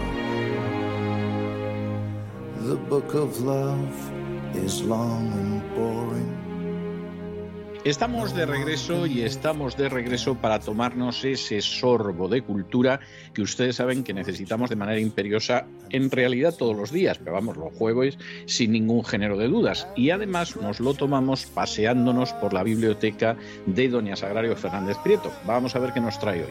Muy buenas noches, Doña Sagrario. ¿Qué hay para hoy? Pues para hoy, don César, vamos a darnos un paseo por la época de los reyes católicos, para encontrarnos con Antonio de Nebrija. interesante, sí, interesante sin duda es. Así que vamos a ello, vamos a situarnos en primer lugar, estamos en la segunda mitad del, siglo XIV, en, una época de las más interesantes de, de, este país, para muchos la más, la más interesante, porque eh, ocurrieron muchas cosas, hubo, muchos eh, cambios, cambios de, poder, eh, digamos que se colocó todo de alguna manera, quizá mejor o peor según cada punto de vista, pero hubo un gran esfuerzo por parte de los reyes católicos por lo que supuso su unión de, solucionar las cosas, porque además era la unión de, dos personas, no ya herederos, reyes, eh, que tenían una visión amplia del mundo, que les interesaba realmente el, gobierno. Yo creo que eran dos grandes gobernantes con auténtica vocación de, gobernantes, no eran simples herederos convertidos en reyes. Bueno, vocación y ambición, además. Sí, sí, y ambición muchísima, sí, sí, lo, lo comentaré, lo iba a comentar. Y eh, pues a, estos reyes les toca vivir en, una época en la que suceden fenómenos que tienen una importancia excepcional, eh, lo cual inaugura esta nueva época que estamos ya insinuando que, empieza en esta época. Eh, termina la conquista de Granada, es decir, que termina la reconquista. Eh, esto quiere decir, mm, todo en la vida tiene una mezcla de bueno y malo, pues bueno, lo que se hizo con la cultura musulmana, pero atención, eso ya sería desde nuestro punto de vista actual. En ese momento se acaba la reconquista, lo cual es un triunfo. En ese momento en esa época, Colón descubre América, lo que quiere decir que se abren infinitas posibilidades y recursos sin límites a la actividad de, los españoles. Bueno, que ellos mismos no son conscientes de todo lo que se abre. Es decir, van a, van a tardar décadas en empezar a darse cuenta de lo que han encontrado, ¿no? Sí, efectivamente. En esta época, eh, bueno, eh, aquello fue una, una, gran aventura que terminó con, con éxito, pero estaban más centrados en Europa. Es una época que tiende mucho a Italia. Italia es el paradigma de lo que debe de ser un país en cuanto a cultura, en cuanto a, unidad de, las partes que componen Italia y todos se miran en, Italia para eh, interesarse luego por la política propia, para tratar de imitar todo lo italiano. Y dentro de ese mundo italiano, pues está el renacentismo italiano, es la época del renacimiento en Italia. En realidad decir renacimiento es como decir Italia, no hubiera tenido sentido y no hubiera ocurrido si no hubiera sido por este país. De modo que en, España, que es una España pues nueva, que se está abriendo a diferentes intereses con, con unos reyes cultos, interesados, mentalmente ágiles, hay una diferencia de eh, de, perfil personal incluso respecto a los anteriores, hay una vitalidad, unas ganas de, moverse, unas ganas de aprender, eh, hay una gran cultura eh, hasta ese momento totalmente alejada de los reyes, porque hay que ver lo que era Isabel la Católica, por ejemplo, pues Isabel la, la, Católica había sido discípula de la célebre humanista Beatriz Galindo. Esto ya pues da unas garantías para, para, una reina. Es curioso cuando se repasa esta época cómo empiezan a surgir nombres de institutos y de colegios y de asociaciones. Hay muchas personas que han estudiado en un colegio que se llama Beatriz Galindo o en un instituto que se llama Antonio de Nebrija, que dicen mucho también de la trascendencia que ha, tenido para el futuro de, de la cultura. Pues bien, volviendo a ese, a ese momento, hay también eh, etapas no tan, no tan luminosas. Una luminosa es que se introduce la imprenta y se empiezan a multiplicar las ediciones que están difundiendo la cultura que, que acaba, que va llegando. Y por otra parte, negativo, pues es que se expulsa a los judíos y se establece la Inquisición. Así que como todas las épocas de, de la historia tiene una parte buena y una parte mala, y el resultado final, sabe Dios cuánto tiempo habrá que esperar para tener una auténtica perspectiva. Pero vamos, sin lugar a dudas, para la mentalidad de la época, para la evolución de la península ibérica y lo que era España en, ese momento, la llegada de los reyes católicos fue positiva. Desde el punto de vista de, América, de la América hispana, pues eh, seguramente pensarán que no, y tienen sus razones, pero aquello también abrió mucho mundo a ellos mismos, también les abrió mucho mundo. A todos esos países que fueron, que fueron descubiertos, también se les abrieron muchas posibilidades. Insisto, si alguien ahora está pensando, y también tal, tal, es verdad es verdad, pero ahora estamos con los reyes católicos y, con lo que hicieron y siempre teniendo claro que cualquier aventura, sea, sea de, un país, de un imperio, de una regencia, de un reinado, siempre, siempre tiene las posibilidades de bueno y, y malo. Ningún régimen político se puede analizar viendo que todo es bueno o que todo es malo pero hay que tener en cuenta también el valor de que estamos varios siglos atrás, en, pues eso, en el siglo, en el siglo XIV. Y en el aspecto cultural, desde luego, el cambio, que es donde estamos ahora, lo que nos interesa es la cultura en esta sección. En el aspecto cultural, el cambio fue eh, impresionante pues, por todos estos hechos que hicieron que, que se ampliara y se perfeccionara la antigüedad grecolatina, algo eh, clave en, nuestra historia cultural. Y eh, ya en, los reinados anteriores, lo hemos comentado alguna vez, había cierta curiosidad por aquella antigüedad grecolatina, pero era una especie de acercarse de forma diletante, tomar alguna, alguna cosa, pero en esta época se convierte en un auténtico saber que eh, incluye tener determinadas direcciones de, pensamiento, de intenciones políticas, o sea, que se acercan realmente con ganas de conocer lo que fue la antigüedad y no andar curioseando entre autores, poemas, eh, de esa manera más ligera en que se estaba haciendo hasta este momento. Los. Eh, reyes, con eh, este interés que tenían por, proteger todo lo que significara la cultura italiana, eh, incentivan la llegada a España de los grandes maestros italianos. Y eh, pasamos de la época, por ejemplo, de Juan II, que era ya comentamos que ya había empezado esta, esta mirada hacia Italia, pero de una época afectada con aquellos pastores que se movían vestidos de, príncipes, pero eran pastores o al contrario, eran príncipes y se disfrazaban de, pastores.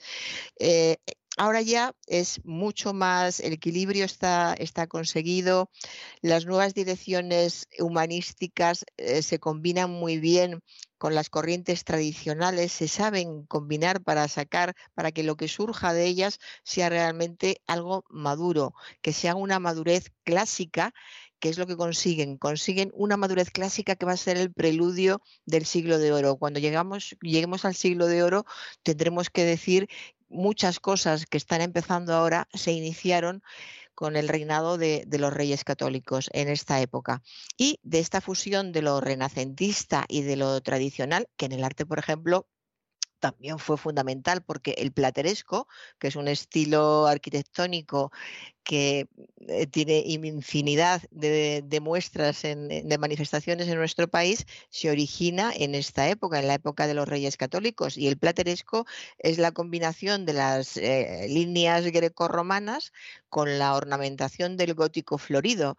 es una época de mezcla pero se logran mezclas muy equilibradas y, muy hermosas. Y muy peculiares, ¿eh? porque mientras que en otros países están con el Renacimiento, eh, ya eh, en España, pues no.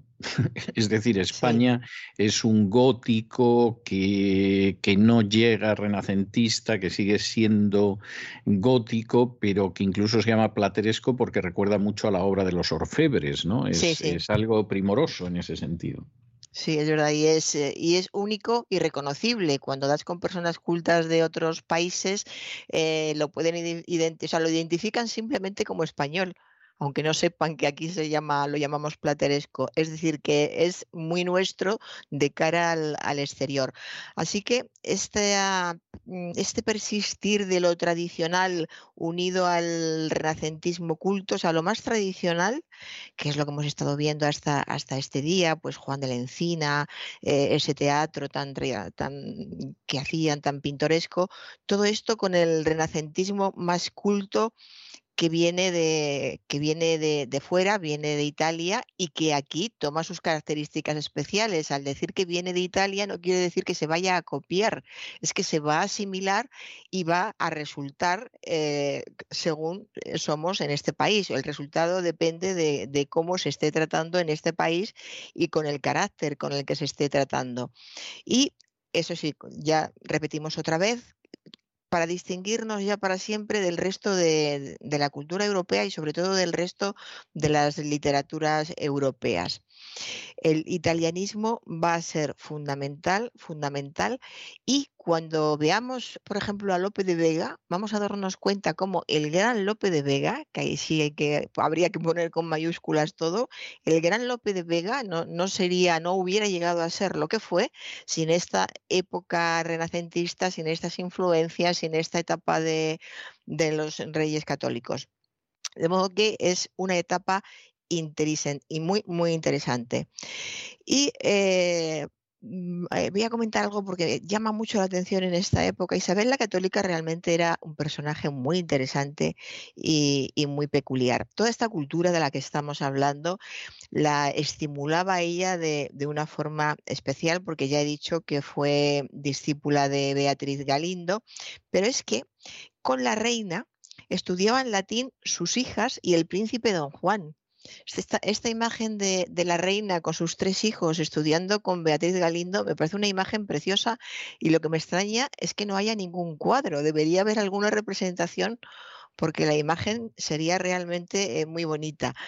Y la infanta doña Juana, una de estas hijas que estudiaba latín con su madre, pues la infanta doña Juana, que iba a ser futura madre de Carlos V, lo aprendió tan bien, tan bien, que años más tarde era capaz, cuando reinaba en Flandes, de improvisar discursos en latín.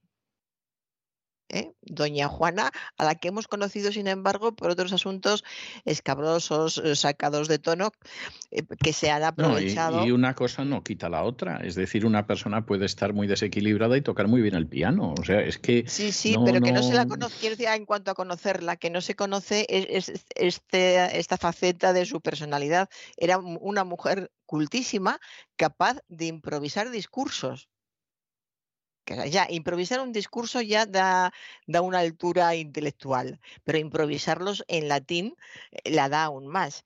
Y es una imagen de Isabel la Católica que no nos ha llegado en absoluto, nos han llegado imágenes eh, pintorescas, digamos. De Juana, de Juana, de Doña Juana, que no quiero poner el epíteto para no volver a calificarla, de Doña Juana, estoy hablando. Pues bien, los nobles eh, empiezan a imitar el ejemplo de los reyes, como hacían siempre, sobre todo porque se movían a su alrededor, buscaban su aprobación, su agrado para conseguir sus favores, luego empiezan a imitarlos y empiezan a atraer por su cuenta y riesgo, es decir, haciéndose cargo de todos los gastos, empiezan a atraer a los nobles a los mejores maestros del mundo. Y en esa época en España llega el gran Lucio Marineo Sículo, que luego fue un gran historiador de América, llega también eh, Pedro Mártir de Anglería. Eh, Pedro Mártir de Anglería fue eh, el historiador de América que llegó también. Eh, llegan muchísimos, muchísimos grandes hombres intelectuales, eruditos, con un gran entusiasmo en la universidad. En esa época había un entusiasmo impresionante en, las universidades españolas. Hay otra anécdota, esta época está llena de anécdotas relacionadas con la cultura, lo cual ya es, es noticia, porque anécdotas relacionadas con la cultura en general, en todas las épocas, no hay tantas. Pues había un, un profesor que se llamaba Pedro Mártir, que era un gran erudito que sabía muchísimo latín, al que admiraban todos. Y fíjese cómo le admiraban que le alzaban en hombros cuando se dirigía a la clase para, para, explicar las sátiras de Juvenal, porque por lo visto sus sátiras, su explicación de las sátiras de Juvenal era tan brillante que todo el mundo quería asistir. Así que le veían llegar y antes de que llegara le alzaban en hombros y en hombros le entraban en la clase. ¿Se imagina ese fervor por la cultura en nuestra época? Eh, sería totalmente inaudito. De modo que esta afición al latín eh, es muy grande y no se detiene, como es lógico, solamente en el aspecto filológico, sino que también eh, buscaba a través de todas esas obras de la antigüedad el espíritu de aquellas, de aquellas culturas. El ejemplo de, Roma eh, es una etapa fundamentalmente política, entonces se fijan en la antigua Roma para encauzar, para orientar las nacientes ambiciones imperiales de, la época.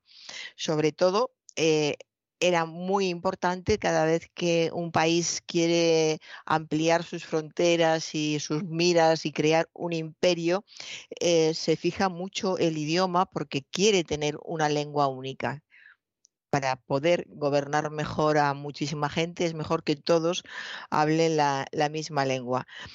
Eh, se fijan otra vez en Roma y se dan cuenta de que Roma había hecho posible la fusión de pueblos muy diferentes, que además estaban geográficamente separados, haciendo precisamente eso, imponiendo la misma lengua. Entonces España trata de seguir el, mismo camino y otra vez hay un aspecto positivo y otro negativo, porque muchas lenguas del reciente imperio que estaban formando de América, muchas lenguas sufrieron este afán de una única lengua, lo cual fue una pena porque tenían que haber aprendido a que convivieran las, dos lenguas, ¿no? El, el, español que ellos llevaban con la, la, nativa que habían descubierto y puesto que había este interés filológico por, eh, y por la cultura en general y filológico en particular, pues haber cultivado las dos lenguas. Pero bueno, estamos hablando del siglo XIV, no podemos eh, eh, pedir lo que pide la mentalidad eh, actual. De modo que se realizan grandes esfuerzos también en este sentido de, de, la lengua en favor del castellano, pero el cultivo del castellano sale, sale ganando creando una serie de, mm, de obras realmente interesantes. Tenemos cancioneros mm, impresionantes como el cancionero de Estúñiga, el cancionero general que se publicó en Valencia en 1511. Eh, tenemos em, a, Gil Vicente, tenemos en Portugal eh, tenemos al gran Camoens es decir, que la, cultura se, amplió y se enriqueció en muy pocos años, en muy poco tiempo. Y, es, además, es un florecimiento cultural extraordinario que luego queda muy opacado por el siglo de oro. Es decir, el, el, gran problema es que habiendo personajes que son de una talla verdaderamente impresionante, como es el caso del mismo Nebrija, sin embargo, toda esa generación eh, queda muy opacada por el siglo de oro, muchísimo, muchísimo. Es que, claro, es verdad que la gente que acaba llegando ya más tarde, eh, sea un López, sea un Cervantes, etcétera, pues claro, opaca todo lo opacable. Pero, pero es una pena porque efectivamente Ahí hay todo un periodo extraordinario al que, por cierto, esa gente del siglo de oro sí le rindió homenaje. Es decir, la forma en que, por ejemplo, ven a un Garcilaso es de una admiración tremenda, eh, que a nosotros nos extraña un poco, porque Garcilaso nos resulta como poeta pues muchísimo más distante que un Lope de Vega o un Quevedo, esa es la, la realidad, ¿no?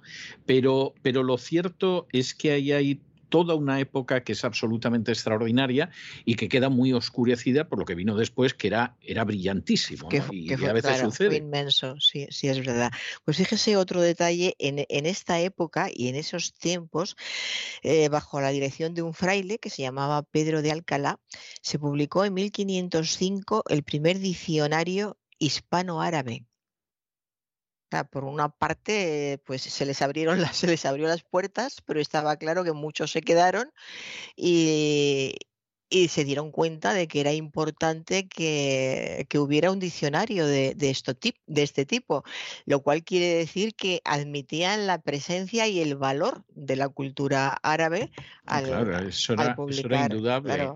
Vamos a ver, eh, los musulmanes podían ser enemigos, o sea, eso era una cosa y batirse en el campo de batalla y a veces batirse con notable caballerosidad. ¿eh? Igual que se podría llegar a situaciones terribles por unos y por otros, despiadadas, al mismo tiempo hay muchos ejemplos, y eso aparece, por ejemplo, en las crónicas de la Guerra de Granada, donde había una exhibición de caballerosidad por las dos partes que, ahora mismo te deja absolutamente sorprendido después de, que ha llegado la guerra moderna. Y eso es así.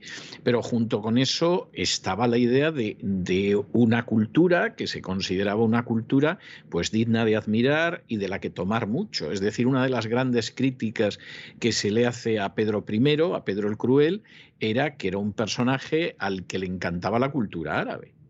Y entonces esto no, no, terminaba de estar bien visto. Entre que le caían bien los judíos y que luego la cultura árabe le gustaba, porque le parecía que era más refinada que la cultura de Castilla, lo cual seguramente era cierto, pues eh, evidentemente era un personaje al que era muy fácil atacar. ¿no? Mientras que Enrique de Trastámara, que la cultura árabe le importaba un pimiento y que además era un antisemita o por convicción o por, o por eh, si no por convicción, por conveniencia, pues evidentemente era mejor visto, ¿no? Pero es verdad, o sea, hay una, vamos a ver, hay eh, solamente en el aspecto filológico, hay una cantidad de aportes del árabe al español que es impresionante. Lo que pasa que muchos se han ido perdiendo con el paso de los años. Yo recuerdo que cuando yo escribí la trilogía de la ciudad del azahar, donde utilicé por supuesto, solo el español, pero utilizaba preferentemente términos españoles de origen árabe,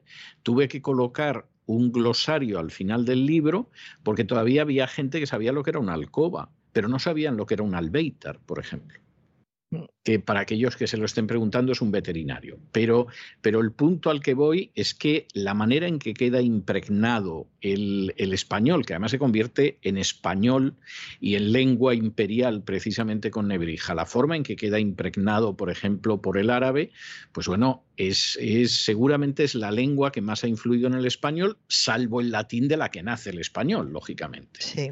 Y es así, y, había un enorme interés. Claro, este diccionario, que fíjese, es de 1505, hispanoárabe, indica que había interés en leer o en traducir de una lengua a otra, porque si no ese diccionario no hubiera tenido sentido. O sea que es la muestra de que realmente esas dos lenguas se trasladaban la una a, la otra. De modo que el, cambio, como decíamos al, principio, era, era, fundamental. Y ya en, este, en este ambiente, en este entorno, eh, con este idioma común que que es el latín, que es el castellano, que, procede del, latín. Los reyes encuentran un colaborador maravilloso y muy eficaz, que es Helio Antonio de Nebrija. Antonio de, Nebrija, pues que él conoce normalmente, sin el Helio, Antonio de Nebrija, eh, es la figura cumbre del humanismo español en la época de los reyes católicos.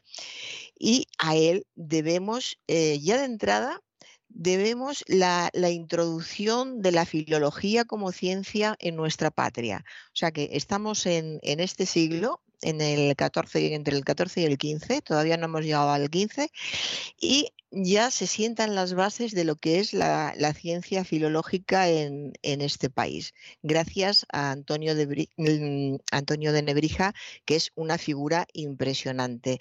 Nació en Sevilla, lo más seguro es que fuera en 1444, estudió cinco años en, Salamanca y cuando tenía 19, como se daba cuenta de que allí mm, se daba poca importancia al bien decir, que era lo que a él le interesaba mucho, y como además quería aprender a fondo latín y también griego, pues se fue a Italia, como ya hemos visto desde, desde hace unos días en estos jueves eh, clásicos vemos que muchos iban y venían de, Italia a España. Entonces se va a Italia, allí vivió durante 10 años estudiando diversas disciplinas en Roma, en Padua, en Pisa, en Florencia, pero sobre todo estudiando filología clásica. A su regreso estuvo tres años al servicio de un, nombre, de, un noble, que ah, era algo muy peculiar en la época, muy muy habitual en la época. El noble era don Alfonso de, Fonseca, un arzobispo de Sevilla. Después se marchó a Salamanca. Siempre hay continuas idas y venidas a Salamanca en, en estos siglos. Y en esta universidad fue donde enseñó durante 10 años gramática y retórica mucho antes de que vinieran a enseñarla desde Italia otros, otros autores también muy importantes y muy influyentes, como Lucio Marineo Sículo, que ya le he citado antes, o Pedro Mártir de Anglería, pero ya antes Nebrija había estado dando clase de filología clásica en, en Salamanca. Luego dejó la cátedra, y vivió bastante tiempo en, la casa del gran maestre de Alcántara, don Juan de Zúñiga, que le ofreció su protección, y con ella, que esto era la, suerte de que hubiera nobles a los que les interesara la cultura, ofrecían su protección a algún estudioso y lo que le daban era el reposo necesario para dedicarse a escribir. Le resolvían la vida cotidiana, no tenían que hacer nada y podían dedicarse a estudiar y a escribir, que era lo que ellos querían hacer. ¿Qué pasó? Bueno, que muerto el, maestre, pues eh, tuvo que regresar a su cátedra de Salamanca. No es la primera vez que vemos este caso. Vemos un, descanso de años en que se dedican a hacer lo que les gusta. Se les acaba esa oportunidad porque hay un valedor, un protector que se la está brindando y vuelven otra, vez a la cátedra de Salamanca. Pero en esta ocasión fue muy poco tiempo porque le nombraron nada menos que cronista real y se trasladó a la corte. Esta es la época del cardenal Cisneros, que en esa época le encargó la revisión de los textos latino y griego de la políglota complutense. Esto era un trabajo impresionante, impresionante. Se piensa que se lo encargó, pero que tardó unos años en dedicarse a ello, aunque no están claras las razones. Si fue porque por trabajo tenía que hacer otras cosas, porque estuvo preparando todo para meterse de lleno en, en este trabajo. El caso es que antes de dedicarse a ello, volvió a la cátedra de retórica de, Salamanca y cuando en 1513 quedó vacante la cátedra de gramática, eh, fue pospuesto a uno de sus discípulos. Entonces, eso porque, mm, como tenemos que hablar también de todo y somos humanos, Nebrija buen carácter no tenía. Era un sabio impresionante, un gran estudioso, un hombre cultísimo, pero era también un hombre orgulloso, con ciertos tonos eh, altivos, y aquello de que pasaran por delante eh, a un estudiante, a cualquiera le enfada, por supuesto, pero él se lo tomó de, una forma especialmente mal, porque tenía un alto concepto de, la importancia de su trabajo, pero mm, mientras tanto eh, no se había dado cuenta de que eso provocaba hostilidades en otras personas. Al fin y al cabo, don César, eh, podríamos estar hablando de una universidad del siglo XX, XXI en España. O sea, que estas cosas... Bueno, no sé yo, no sé yo. También es verdad que seguramente dentro de la época eh, su media de calidad era muy superior, eso sí eso sí. Pero, pero evidentemente más limitada, porque claro, a fin de cuentas estamos hablando de una universidad antes de la revolución científica, en fin, el mundo ha dado muchas vueltas desde entonces, pero seguramente, seguramente en cuanto al promedio de calidad, pues muy superior muy superior. y en términos de humanidades, a una distancia estratosférica y eso duraría, pues eh, iba a durar por lo menos un siglo y medio más. Yo leí hace unos meses, estaba leyendo un trabajo de un historiador de la literatura española y, y era sobre Góngora. Y entonces decía, hablaba de la dificultad de entender a Góngora, etcétera, y en un momento determinado decía, dice, claro, uno llega a las soledades y no cabe la menor duda de que el conocimiento que esta gente tenía de los clásicos, por lo menos los lectores de Góngora, ahora no lo encuentras ni siquiera en una facultad de filología. Y es verdad, es verdad. Entonces, es verdad que seguramente su abanico de materias, de disciplinas, pues era mucho más limitado, no cabe la menor duda pero también en determinadas áreas, bueno, estaban a, un nivel que nosotros tenemos que echar mano de un telescopio para atisbarlo. Sí, sí, así es.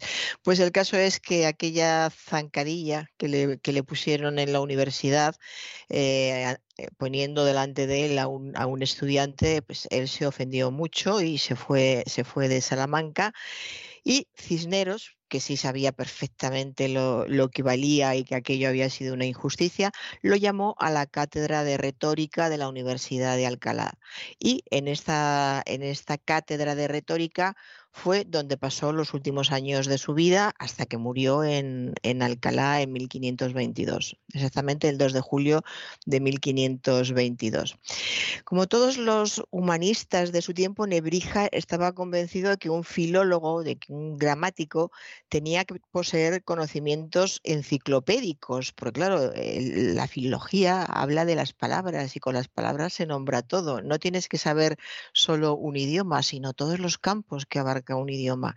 De modo que los, los conocimientos son inmensos. Y eh, él aspiraba a formarse una visión completa del universo, de modo que trabajó, trabajó en materias, pero muy diferentes. Eh, trabajó en teología, en derecho, en ciencias naturales, en cosmografía, en geodesia, en, materias que entonces eran muy, muy escogidas. Y escribió muchas, no solo la gramática, ha pasado a la historia por la gramática, pero escribió muchas obras y muy, muy notables. Escribió Quinquagenae sobre filología bíblica, escribió el Lexicon Juris sobre, en concreto el Lexicon Iuris Civilis sobre derecho, las antigüedades de España sobre arqueología, porque Nebrija fue el primero en muchas cosas y también fue el primero que exploró las ruinas romanas de Mérida que era un hombre que no paraba. también escribió sobre pedagogía en su Deliberis Educandis, libros de retórica, de historia, muchísimos y de muy variados temas. Pero el latín y el español fueron sus principales preocupaciones. Y él, que ya hemos dicho que era un tanto vanidoso, se vanagloriaba de esto y decía que literalmente, yo fui el primero que abrí tienda de la lengua latina en España y todo lo que en ella se sabe de latín se ha de referir a mí. tiene, tiene, está bien y tiene razón, ¿no? Pues yo fui el primero que se interesó, se interesó por esta materia cuando dice abrí tienda, es decir, que todo lo que tuviera que ver con el latín lo tenía yo. Y eso eh, se lo tienen que, reconocer. Y realmente eh, tenía, tenía razón.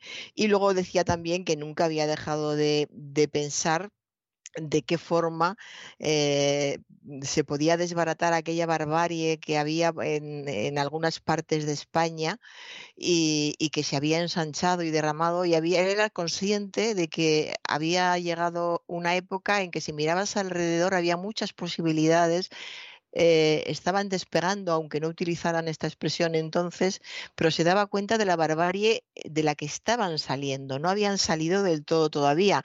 Convivían con estas personas cultísimas, convivían personas que apenas sabían dominar el castellano, si no era para lo inmediatamente necesario en, lo cotidiano. De modo que cuando llega por fin su, primero su ortografía eh, castellana, que fue como empezó, porque dijo que los griegos empezaron eh, escribiendo tratados de ortografía, porque lo primero que hay que hacer es saber escribir bien las palabras. Solo si conoces bien eh, de qué tratan, sabes escribirlas bien porque sabes de qué están compuestas. Y eso nos lo enseñaron los griegos. De modo que su primer tratado práctico interesante fue el de ortografía castellana. Fíjese cómo seguimos ahora, qué ortografía tenemos o tienen eh, algunas personas y gentes jóvenes en nuestro país. Ya no hay que tenerla según los nuevos planes de estudios, o sea que no le pida usted peras al olmo, que, que no. Que, donde no hay, no hay. Exactamente. Pues bien, su arte de la lengua castellana es la primera gramática sobre una lengua vulgar. O sea que si alguna vez estamos, pues qué sé yo, en, Flandes, en Bruselas, por ejemplo, y alguien dice algo sobre los españoles, que suele pasar todavía a estas alturas, pues le podemos decir, eh, la primera eh, historia de la lengua, de una lengua romance, la tenemos nosotros. ¿Y vosotros qué hacíais entonces? no creo que llegue a pasar, pero entre cerveza y cerveza suelen pasar cosas raras. En fin, eh, estábamos en una época realmente maravillosa. Toda Europa nos miraba, eh, había mucho interés por el, cambio tan fuerte que estaba sucediendo en, Europa. Eh, nos seguían de cerca. Es una época en la que también, yo, bueno, yo creo que espías ha habido siempre, ¿no? Ya desde los romanos, pues espiaban unos a otros y, en fin, el espionaje es algo de toda la vida pero eh, interesaba mucho cuál iba a ser la, evolución de esos nuevos reyes católicos que habían llegado con tanto ímpetu, que estaban embarcándose en tareas tan descomunales como fue lo de, lo de América que, eran listos, además de, su inteligencia, de su interés por la cultura, eran listos, sabían eh, sacar lo que les interesaba, de quien les interesaba, dejar aparte en determinadas ocasiones, eh, si había que dejar aparte el tema religioso porque era más interesante conseguir otra cosa, se dejaba aparte. No quiere decir que renunciaran, es que se centraban en lo que tenían que hacer. De modo que la gramática castellana de, de Nebrija facilitó muchísimo las cosas eh, porque era el instrumento que se necesitaba para que todos los, los, pueblos que iban entrando en estos dominios de, Castilla tuviesen un idioma común y que pudiesen aprenderlo bien gracias a un libro como este. Nebrija terminó su gramática en 1492 Fíjese qué año, es que 1492 es para recordarlo siempre. Lo terminó en, este año. Todavía, cuando él lo, publicó, todavía no se había descubierto el nuevo mundo, pero parecía que eso ya estaba en el ambiente y que él lo presentía, porque hay una frase suya que dice, el propósito de una gramática vulgar era cosa tan nueva que la reina le preguntó cuál era la utilidad de aquella obra y eh, respondió con palabras que eh, Nebrija hubiera dicho, porque respondió otro por él, y que éste repite, después Nebrija lo repitió en su libro, en el prólogo, refiriéndose a la anécdota. Cuenta Nebrija, el tercer provecho de este mi trabajo puede ser aquel que cuando en Salamanca di la muestra de aquesta obra a vuestra real majestad, y me preguntó para qué podía aprovechar, el muy reverendo padre obispo de Ávila me arrebató la respuesta y respondiendo por mí dijo, que después que vuestra Alteza metiese debajo de su yugo muchos pueblos bárbaros y naciones de peregrinas lenguas, y con el vencimiento aquellos tendrían necesidad de recibir las leyes que el vencedor pone al vencido, y con ellas nuestra lengua, entonces, por este mi arte, podrían venir en el conocimiento de ella, como ahora nosotros dependemos el arte de la gramática latina por depender al latín. De modo que eh, tenían una, una, visión del mundo que a veces es más difícil tener una visión real de la época en la que estás viviendo que tenerla de, del pasado o de la repercusión que puede tener esta época y, y, cómo pueden ser las consecuencias siguientes. Pero no todo el mundo se da cuenta de la época que está viviendo no tanto eso, sino de las consecuencias de esta época, de lo que se necesita, lo que se va a necesitar después de esta época, cuando esta época se culmine. Y esta visión de, inmediato futuro y de futuro más lejano la, la tenían no solo él, no se supone, pero la tenían muchos hombres en, esta época en, el reino. Bueno, Menéndez Pidal cuando habla de, Nebrija es, un no parar, habla muchísimo, hay muchos libros en los que se fija, se fija en él y cuando habla de él hay una cosa, y con esto ya termino, que me, gusta mucho, es que... Em, Juan de Mena acuñó un término en castellano que es buen gusto. Buen gusto em, eh, era una frase que repetía la, reina Isabel porque decía, el que tenía buen gusto llevaba carta de recomendación cuando contaba cosas o cuando hablaba de alguien, el que tiene buen gusto lleva carta de recomendación, como diciendo, si eres tan bueno, tendrás avales que se hayan dado cuenta de que eres tan bueno. Y este buen gusto de, de la reina se incluye en, eh, este libro de, Nebrija y parece que cierra con, engloba muy bien todo lo que significaba aquella época, todo lo que interesaba en ese momento. Este buen gusto quiere decir que se sabe atinar, que se sabe hacer bien en el decir, atinar en el decir, fíjese la de cosas que se han perdido y se han hecho mal por no saber expresar bien lo, lo que se quiere. Y un buen decir siempre se conjuga, se combina con los modales más agradables, con lo que es más grato para, para, para paladear dice lo que es más grato para el dulzor y el grato paladeo que deja de sí. Es una, una llamada al vivir de forma educada, agradable, serena, culta en esta época. esto me parece una, una maravilla y pensar que nosotros somos un producto de esto y algo confío en que nos habrá quedado, don César. Bueno, confiemos en que haya quedado algo, aunque yo no creo que esto se transmita de manera genética, ¿eh? se, lo digo, se lo digo sinceramente. Yo me temo que esto al final exige codos, como decía un profesor que yo tuve de una lengua extraña, y decía que al final todas estas cosas exigían codos. Pero bueno, si no ha quedado siempre se puede recuperar. ¿Eh? O sea que la cuestión es tener voluntad. Bueno, doña Sagrario, yo le voy a dejar hoy un tema muy especial de Luis de Narváez, que es contemporáneo de Nebrija, que son las siete diferencias sobre Guárdame las vacas, que es un tema muy bonito, se lo voy a dejar y ya me despido de usted hasta después de las vacaciones de Semana Santa, porque esta semana nos vamos y nos vamos de vacaciones el viernes, claro, y ya nos volveremos a encontrar en dos semanas. De modo que que descanse usted y que lo pase muy bien durante estos días de asueto y que nos siga teniendo, nos siga usted trayendo muchas cosas, libros y lo que no son libros, cuando nos volvamos a encontrar. Muchas gracias, don César. Mis mejores deseos para usted también.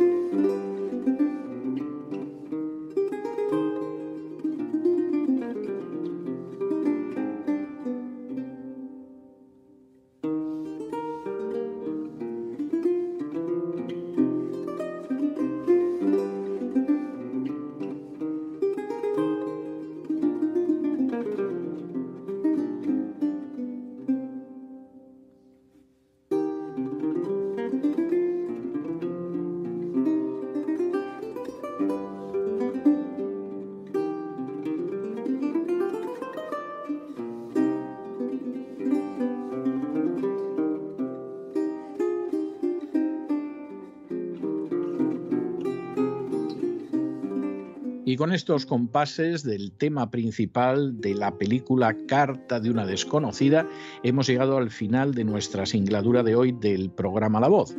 Esperamos que lo hayan pasado bien, que se hayan entretenido, que hayan aprendido pues, con seguridad más de una o dos cosas útiles y los emplazamos para mañana, Dios mediante, en el mismo lugar y a la misma hora. Y como siempre, nos despedimos con una despedida sureña. God bless you. Que Dios los bendiga.